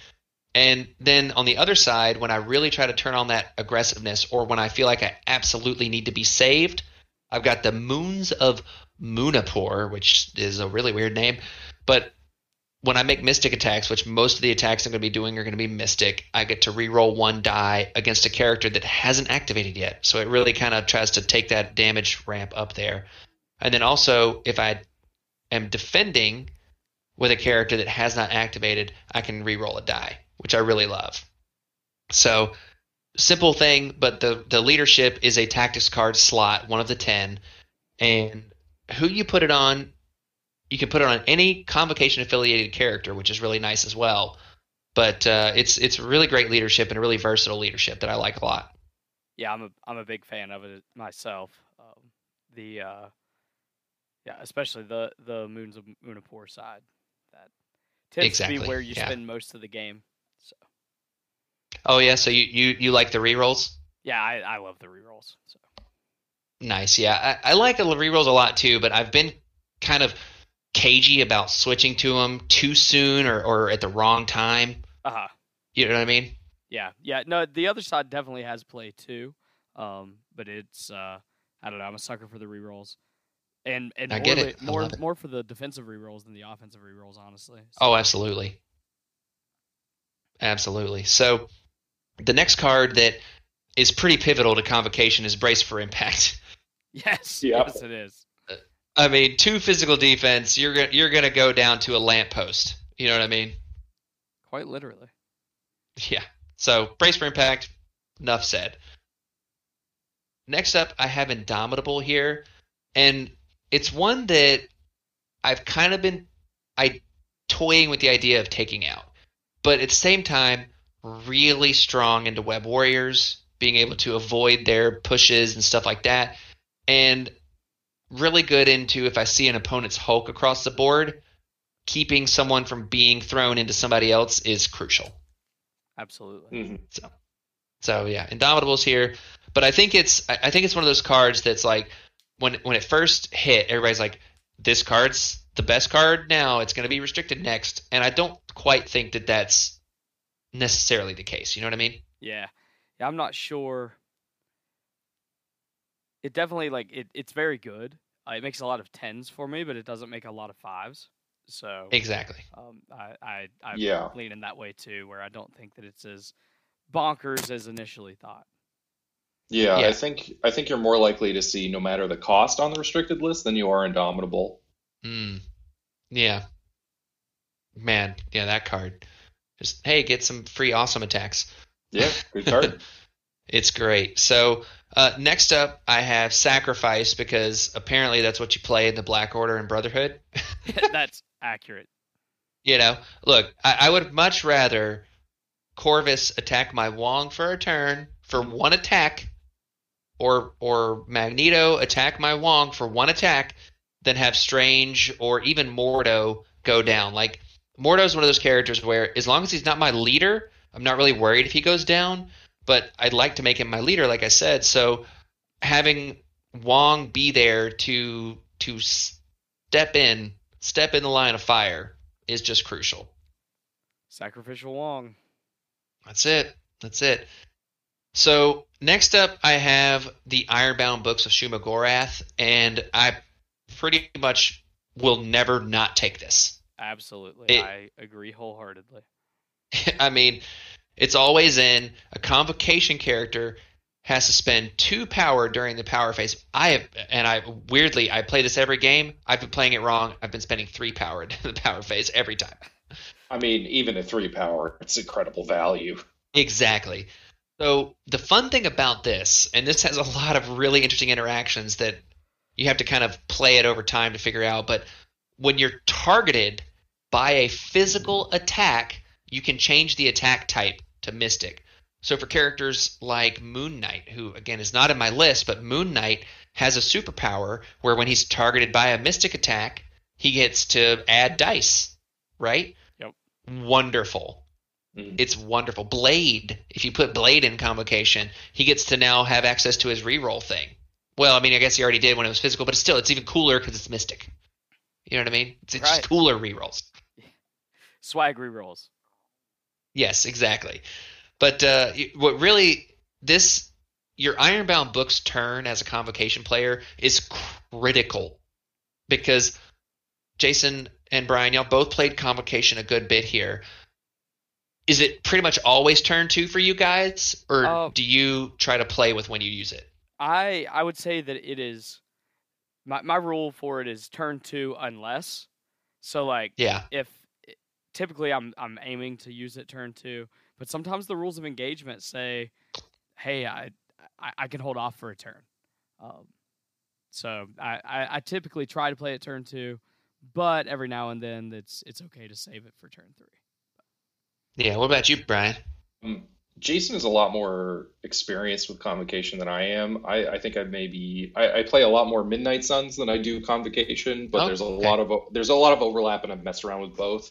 I like to play Iron Books Chicken, Yes. uh, and I think that is more because like convocation is a is a very much a mind game affiliation.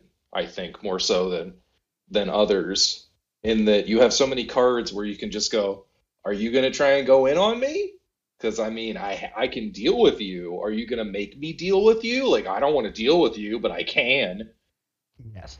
And just you know, you get to play all these mind games and and it sort of becomes a game. Like, you know, most of the time it's the best thing to play books on turn two. But what if you trick someone into into waiting to force you to play it on turn four? That's pretty funny. Yeah, because they're definitely expecting to get those KOs by then, and you're like, nah.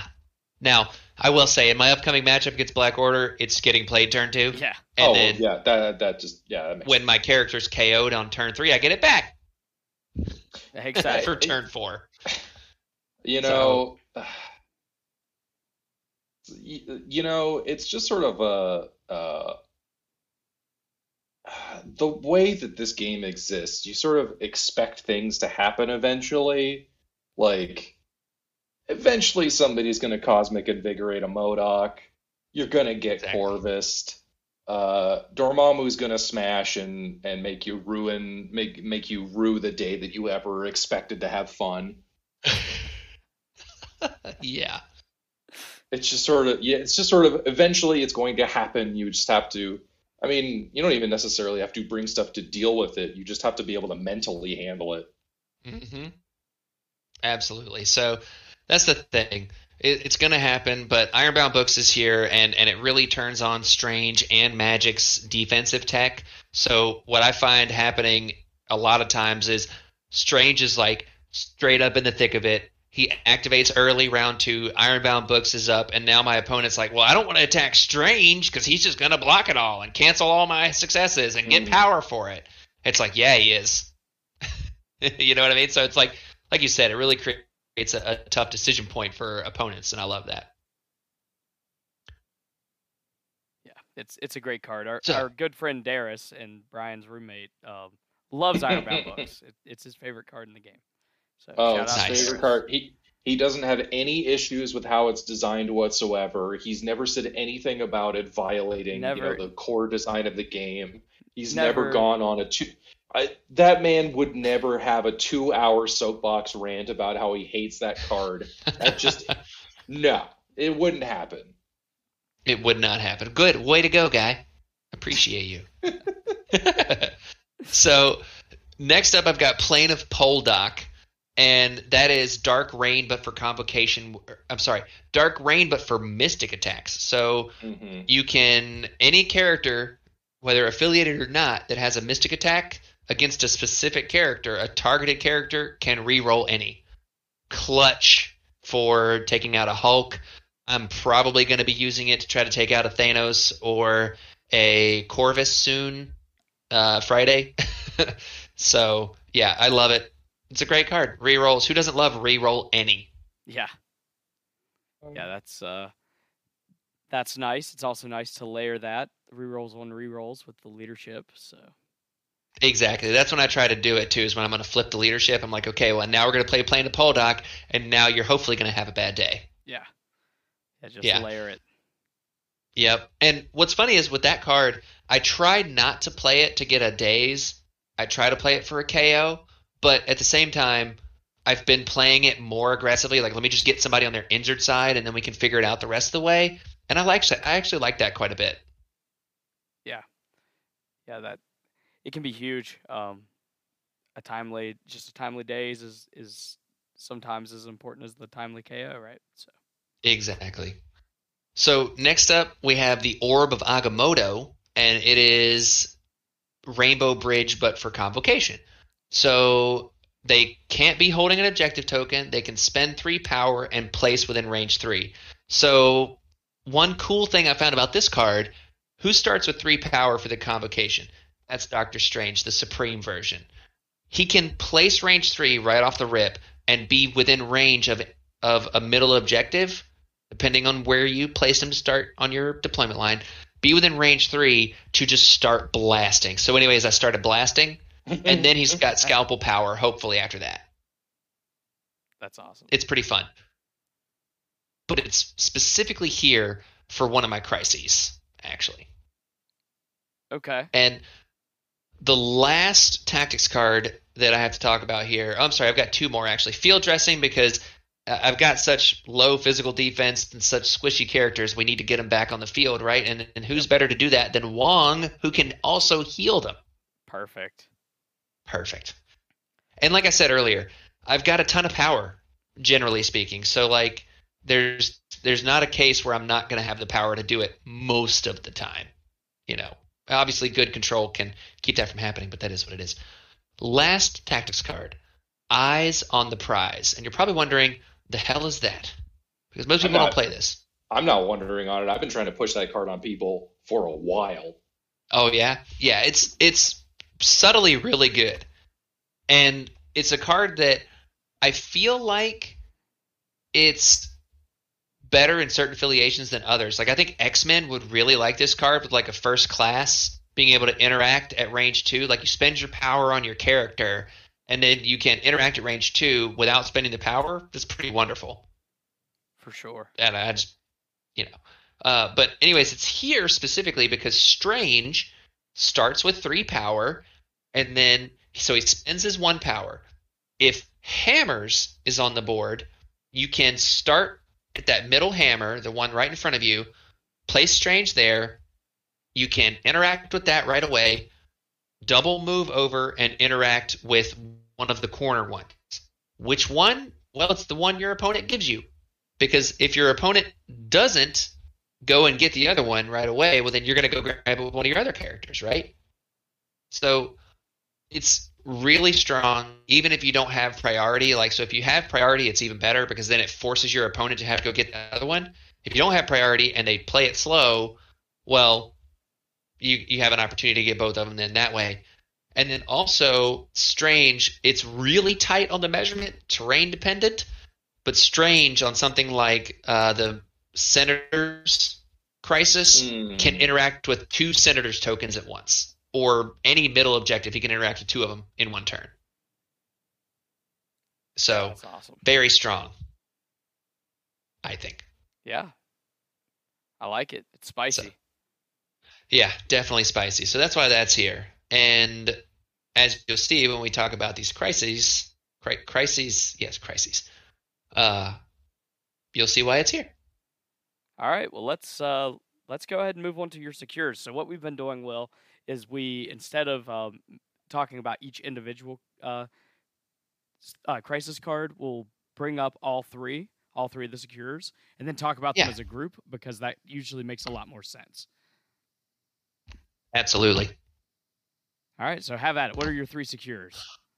Okay, so first up we have demons downtown. Portals overrun the city with spider people. I usually call it spider portals.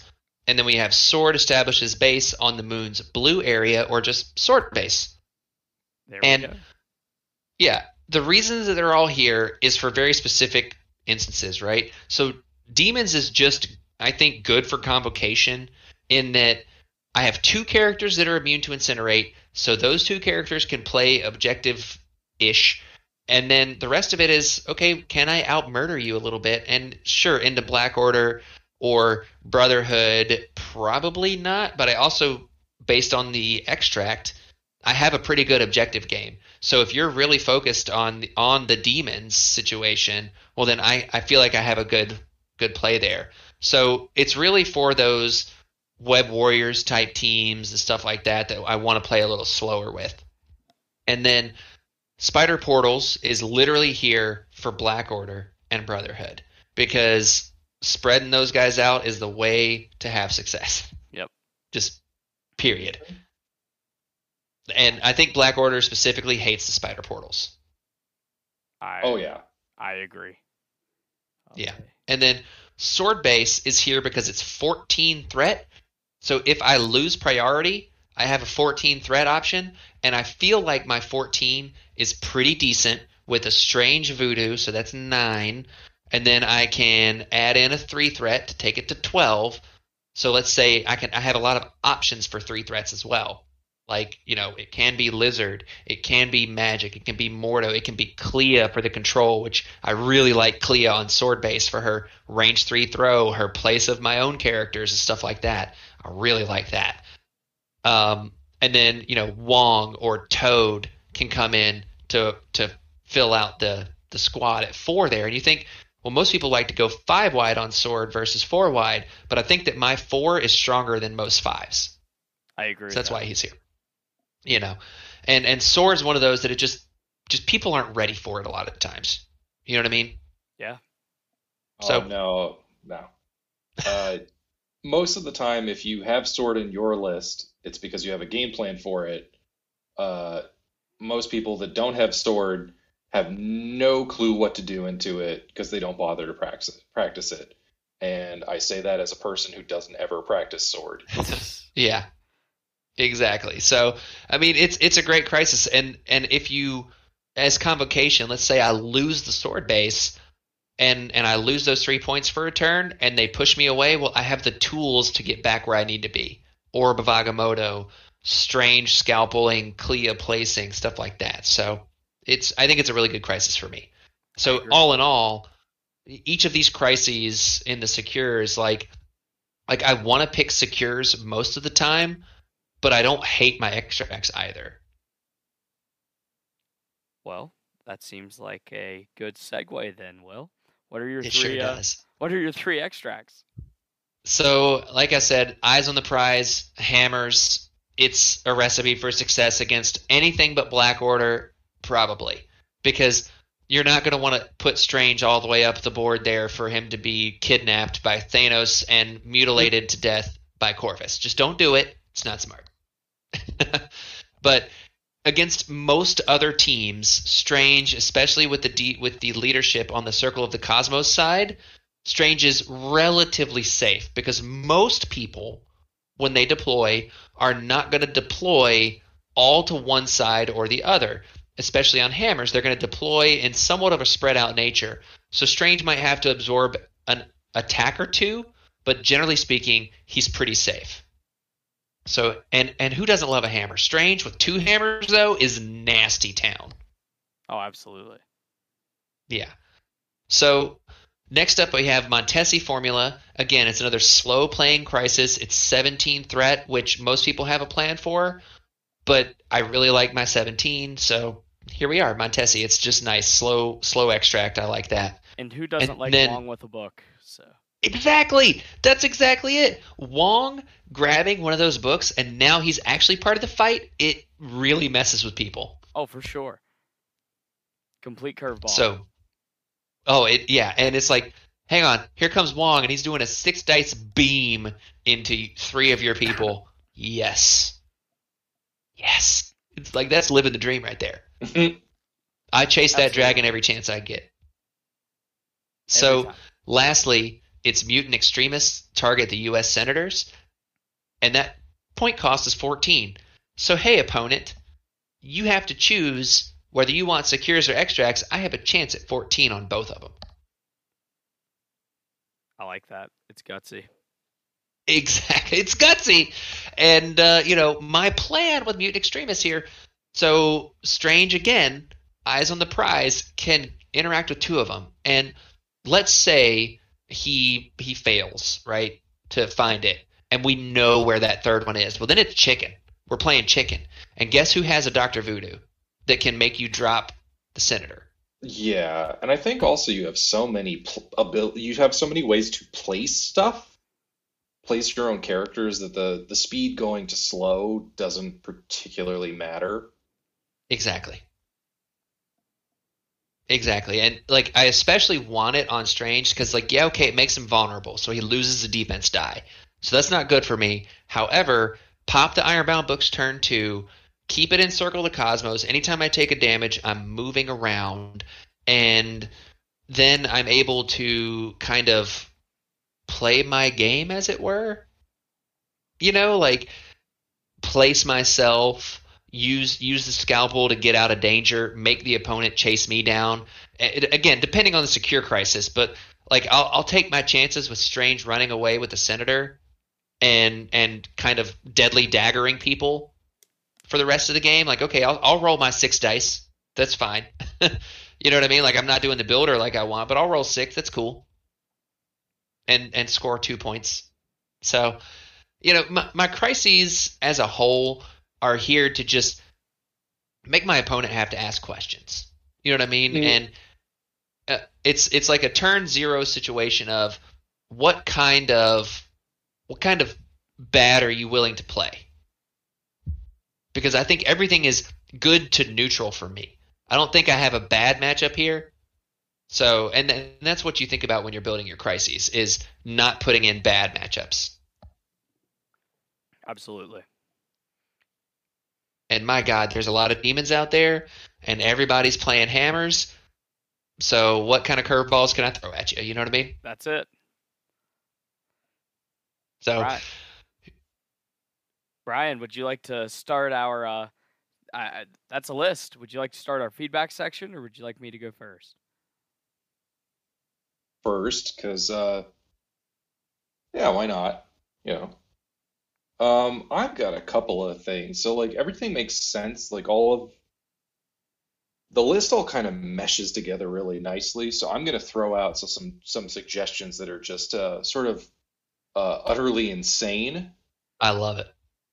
Um and the thing that I'm kind of focusing in on for characters is Medusa Mhm. I think she does a lot of cool stuff, but I think there is a, a slightly more interesting character. Well, there's two slightly more interesting characters that could see play.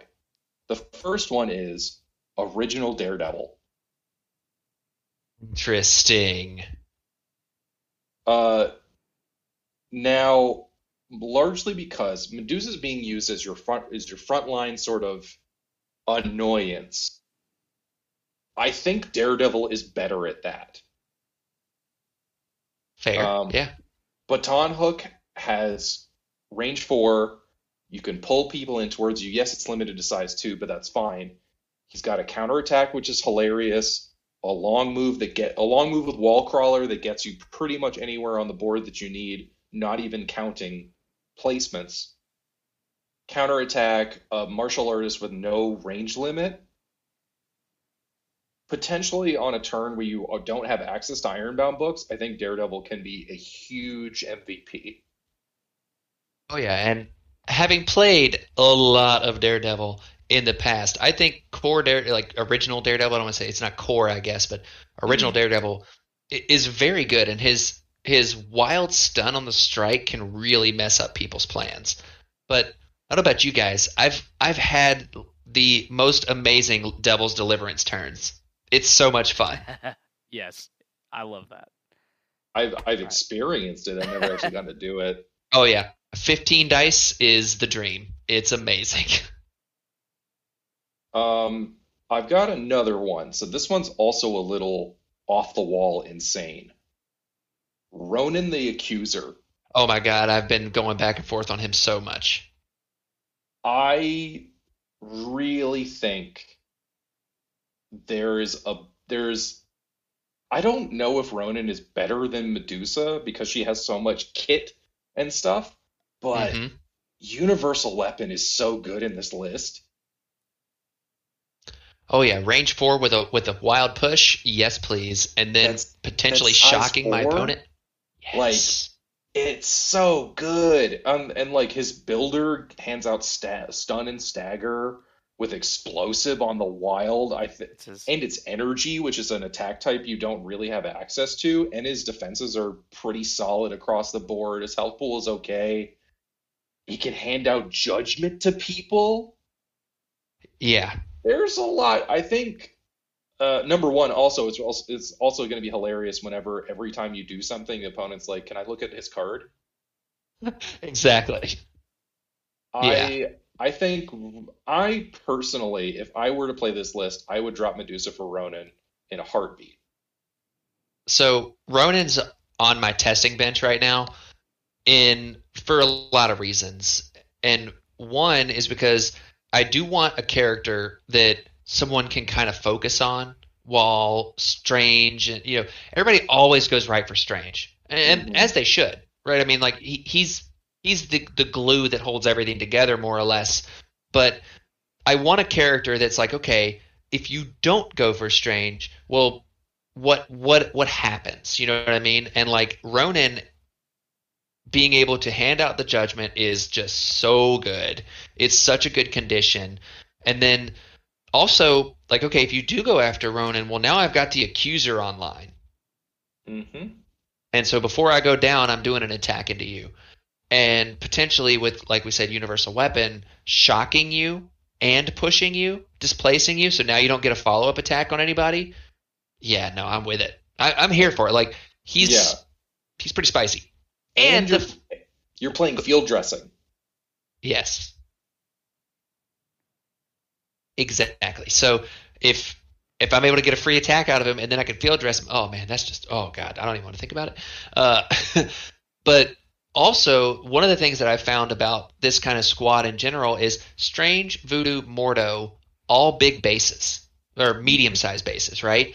So if I throw Ronan in there, it's another medium sized base, and don't underestimate just how much range you get from a medium to a short, a small base. Like it's it's pretty significant. So Oh yeah, like a medium-sized base with a medium move is very close to equivalent to a small, like a small base with a long move. I don't think Yeah. it's quite the same, but it's pretty close. it's basically the long tool without the bases on it. Mm-hmm. It- It's it's nice. It's nice. So yeah, no, I'm I'm really with you, and like I'm just more familiar with Medusa, which is why she's in this list right now. Sure. Uh, so next is a couple of card suggestions. So the first one is, I don't know where you slot this in, but Disarm seems kind of spicy. Yeah. Oh yeah, I love disarm. Um, I mean, maybe it goes in the Indomitable slot. Maybe. I'm not entirely sure. That's just something that kind of popped up. I think Disarm is a card that people expect from, you know, a web warrior. But when you're looking at this, like, I carry all of the control tools in my bag and can dump them out at will, Mhm. Disarm's a very strong control tool. Oh, absolutely. Um, my other thing, this is the the insane one, is if you leave Medusa in the list, Terrigenesis. Oh my gosh, I I I have to look this up. Hang on. yeah, me too. All right, so it's up. nope, you can't have it. Ter- you can't have it because it's an Inhumans affiliated Oh. card. Okay, yeah, Wow, okay, Brian. that's never mind. Never mind. So close, so mind. close to greatness. It would have been really funny. So- Uh, I mean, to to be fair, we do need to at least talk about it so people know what it is, right? Uh, yeah, true. because we everyone had to say what was that, and we all looked. it. Exactly. Hang on, what's this card? So, for those of you that might be driving, Terrigenesis. it's an Inhumans affiliated card. It's active. Any Inhuman character may spend three power to play this card. Choose an enemy character holding a civilian token within range three of this character. Roll four dice. Deal one damage for each crit, wild, and hit rolled. If the enemy character is dazed or KO'd by this damage, you score two victory points. Yes, that would have been amazing. Unfortunately, I'm not playing Inhumans. Yeah, yeah, that's kind of the problem is that Inhumans are so uh stupid and pointless. I didn't even pay attention that that was necessary. I mean, it's easy to overlook. It's not like it's in bold or anything right at the very first thing you read on the Ah, card. Yeah, yeah, yeah, whatever. If only Uh, Brad tagged it too on on Cerebro. Uh, imagine that.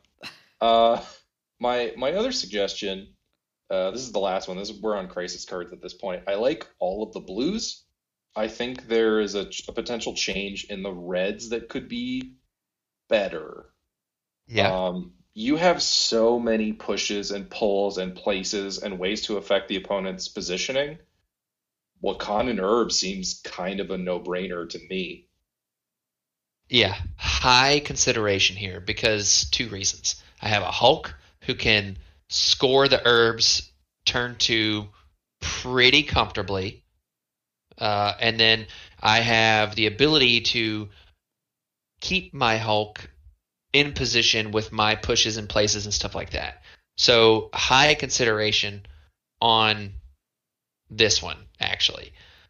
But it was just more of a how do I execute my plan effectively Mm, against the teams that can play that game just a little better?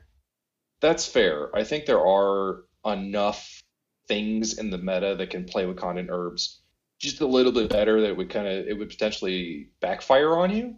Mhm. Um, I was looking at it as a potential swap for hammers because you have so many cards that need a decent amount of power, and if you're looking at like one or two hammers sitting, like if you do that, if you do that strange two play where he's holding two hammers, he's got to pay four power for Ironbound books, which kind Right. of sucks. Oh, oh, yes, it does. Believe me, I've had to do that. It's no fun, but it's it's one of those things where, uh, from that play specifically, like so, if I took out hammers, which most people have hammers in their extract, so it's not that big of a deal. But a lot of people, if they win priority, are picking the secures anyways. So having access to hammers, I really like it. But I would take out Eyes on the Prize, which would open up a tactics card slot for something like a Disarm or a Bane of Damballa. So Yeah. yeah, I do like that idea. It's something to play with. I, I've I've mapped out my uh, my herbs plays a couple times, and I like them. But it's just kind of like, okay, I can score mine, but can I keep them from scoring theirs effectively and have enough stuff to counteract that? You know what I mean? Yeah, I think I think if you're gonna play herbs, it has to be like right now because once Nick Fury Oh is in the game, Uh, then you don't really want to run that risk. But right No. now, I think I think it's worth thinking about. For sure. I like it. Uh, yeah, that's all my suggestions. Jason, go ahead. all right. Rip this, Well, rip this, rip this list a new one. I no no not at all. I I, I love the um, I love the structure of it. There's a lot of common themes between this and the way that I play Convocation. Um, but I am going to give one character to consider and one tactics card. Um, the character I'd like to bring up is actually Ultron. Oh my God, yes. Don't even. Oh man, yeah, no. Um, mm, yeah. Yep. so the um my big reason for it, he does have a throw, right? Um Yep. so it, Terrain throw. so- exactly. It is it is a terrain throw. Um but then he also has his um all will be metal. And that in convocation. So for those that may be driving, um all will be metal is a is a um, passive superpower that says when defending against mystic attacks, count each wild result in the defense roll as two successes. So, if you on the Ironbound Book's turn, you can turn those physical attacks into mystic attacks and turn that up. Um, so yeah, anyway, um, that's the one character that I would consider. Like I said, not uh, not necessarily. Um, I don't know who I would drop out, but it's a character that I would consider in the list. Then the secure crisis that I would consider because I play it a lot in my uh, convocation is Riot Spark. And the reason Yeah. I say that is because um, you talk about field dressing. Um, so you field dressing something, you wong it, and you heal, um, and all of a sudden you have you're you're on four health on that character, and that's a huge swing. Um, Oh, absolutely. Absolutely, yeah. And Extremis is here or or would have been here if I didn't feel like Spider Portals was was just better into Black Order. That's literally the only reason and the only reason why I feel like Spider Portals is better than Extremis is because of the if the opponent rolls a skull, you can place them within two. Yeah, I get that. And and it also allows me to play more aggressively instead of having to hold somebody back. that makes total sense. But I do really like Extremis, and I do think that the healing is one of those underutilized things of that crisis. Absolutely. I've. Uh, But yeah, Ultron, oh, so much, yeah. so much So Ultron. I want to take a moment to point out that we, I think we just did, I think maybe for the first time, used the term "wonging someone," which yes, if if that isn't standard, if that isn't a standard phrase that people are using, it needs to start now. yeah. Let's let's normalize wonging someone. oh yeah, definitely, definitely. I'm I'm gonna bogart that. I just want y'all to know, but I'll give you I'll give you Oh. all the credit in the world. I'm I plan on wonging every single person in my entire collection as soon as possible. I love it. All right, I love fellas. it. Yeah. Well, we have made it to the end of the the list building portion. We did our our feedback. Brian, I think you have another ad read for us. Uh, yes, of course. This week's comic recommendation segment has brought been brought to you by Nightmares Insomnia Cupcakes. Don't want to get visited by a weirdo in a green leotard? Try Nightmares Insomnia Cupcakes. And don't forget, hallucinations start at 72 hours and the Guinness World Record is 11 days. Back to you, Jason. All right. Thank you, Brian. So, um, yeah, now we're we're on to our comic book recommendation. Um, Will sent us the list, and Brian and I both uh, kind of honed in on a Doctor Strange book and a Hulk book. We figured those would be the the characters we wanted to highlight the most.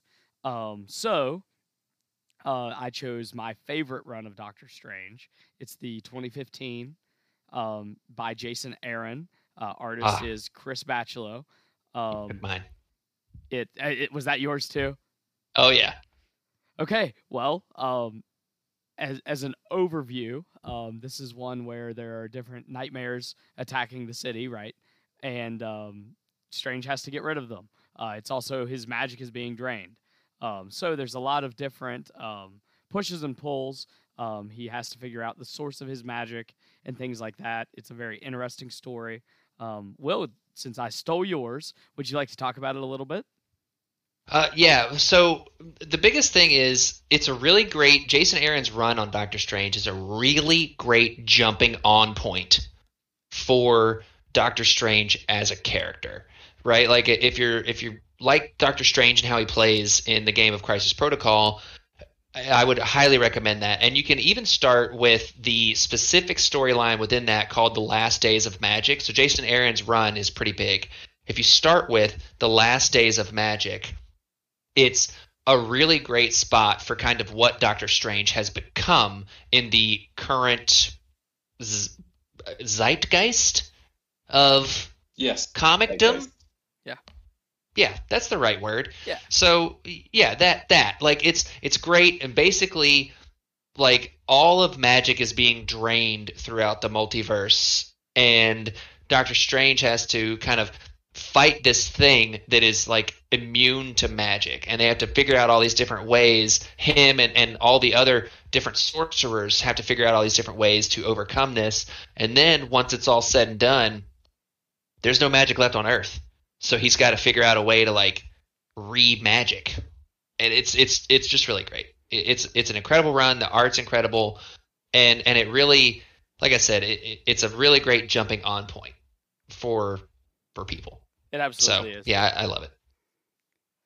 Yeah, that's that's two. We're Will and I both agree. Uh, that means you have to go read this if you haven't already. So Exactly. Ten out of ten would recommend.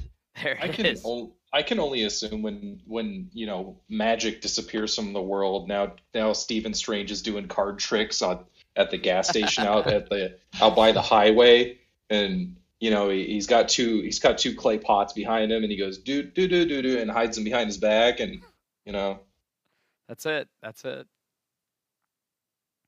That's You guessed definitely That- it. that- that's the entire story. Way to spoil it, Brian. Good job. yeah I also can only assume that that Jason likes this book because the writer is also named Jason Right. Right. Makes sense.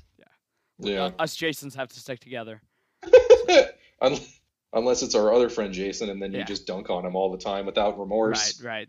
This is the one we almost made it a full episode without mentioning him. well, well, last episode we made it without mentioning 40k. Uh, Did we? Which is- I didn't even notice yeah, that. not a single 40k reference. Instead, there were just multiple other obscure sci-fi things. Dang. Fun. I'm mean, it's hard to talk about minis games without talking about 40k, right? Yeah, how about them squats? Yeah. Do squats, get swole. What? oh my. Okay, Brian, you got to give us your comic recommendation. Um, this one is it's not a controversial pick. Uh, but this is a book that I have read the entirety of. I love it. Uh, it is The Immortal Hulk, oh yes. 2018. Uh, I don't think it's gonna be a controversial pick. Uh, it's I'm I'm more mentioning this book. It doesn't like I am not a Hulk fan personally. I don't read tons and tons of Hulk books, but I went into Immortal Hulk with zero knowledge of the character or the lore or the oeuvre, I guess you could say, and enjoyed it immensely to the point that it actually also got me into Alpha and Gamma Flight. Nice. Uh, and, of course, uh, written by Al Ewing. It got an Eisner Award. This book absolutely rules.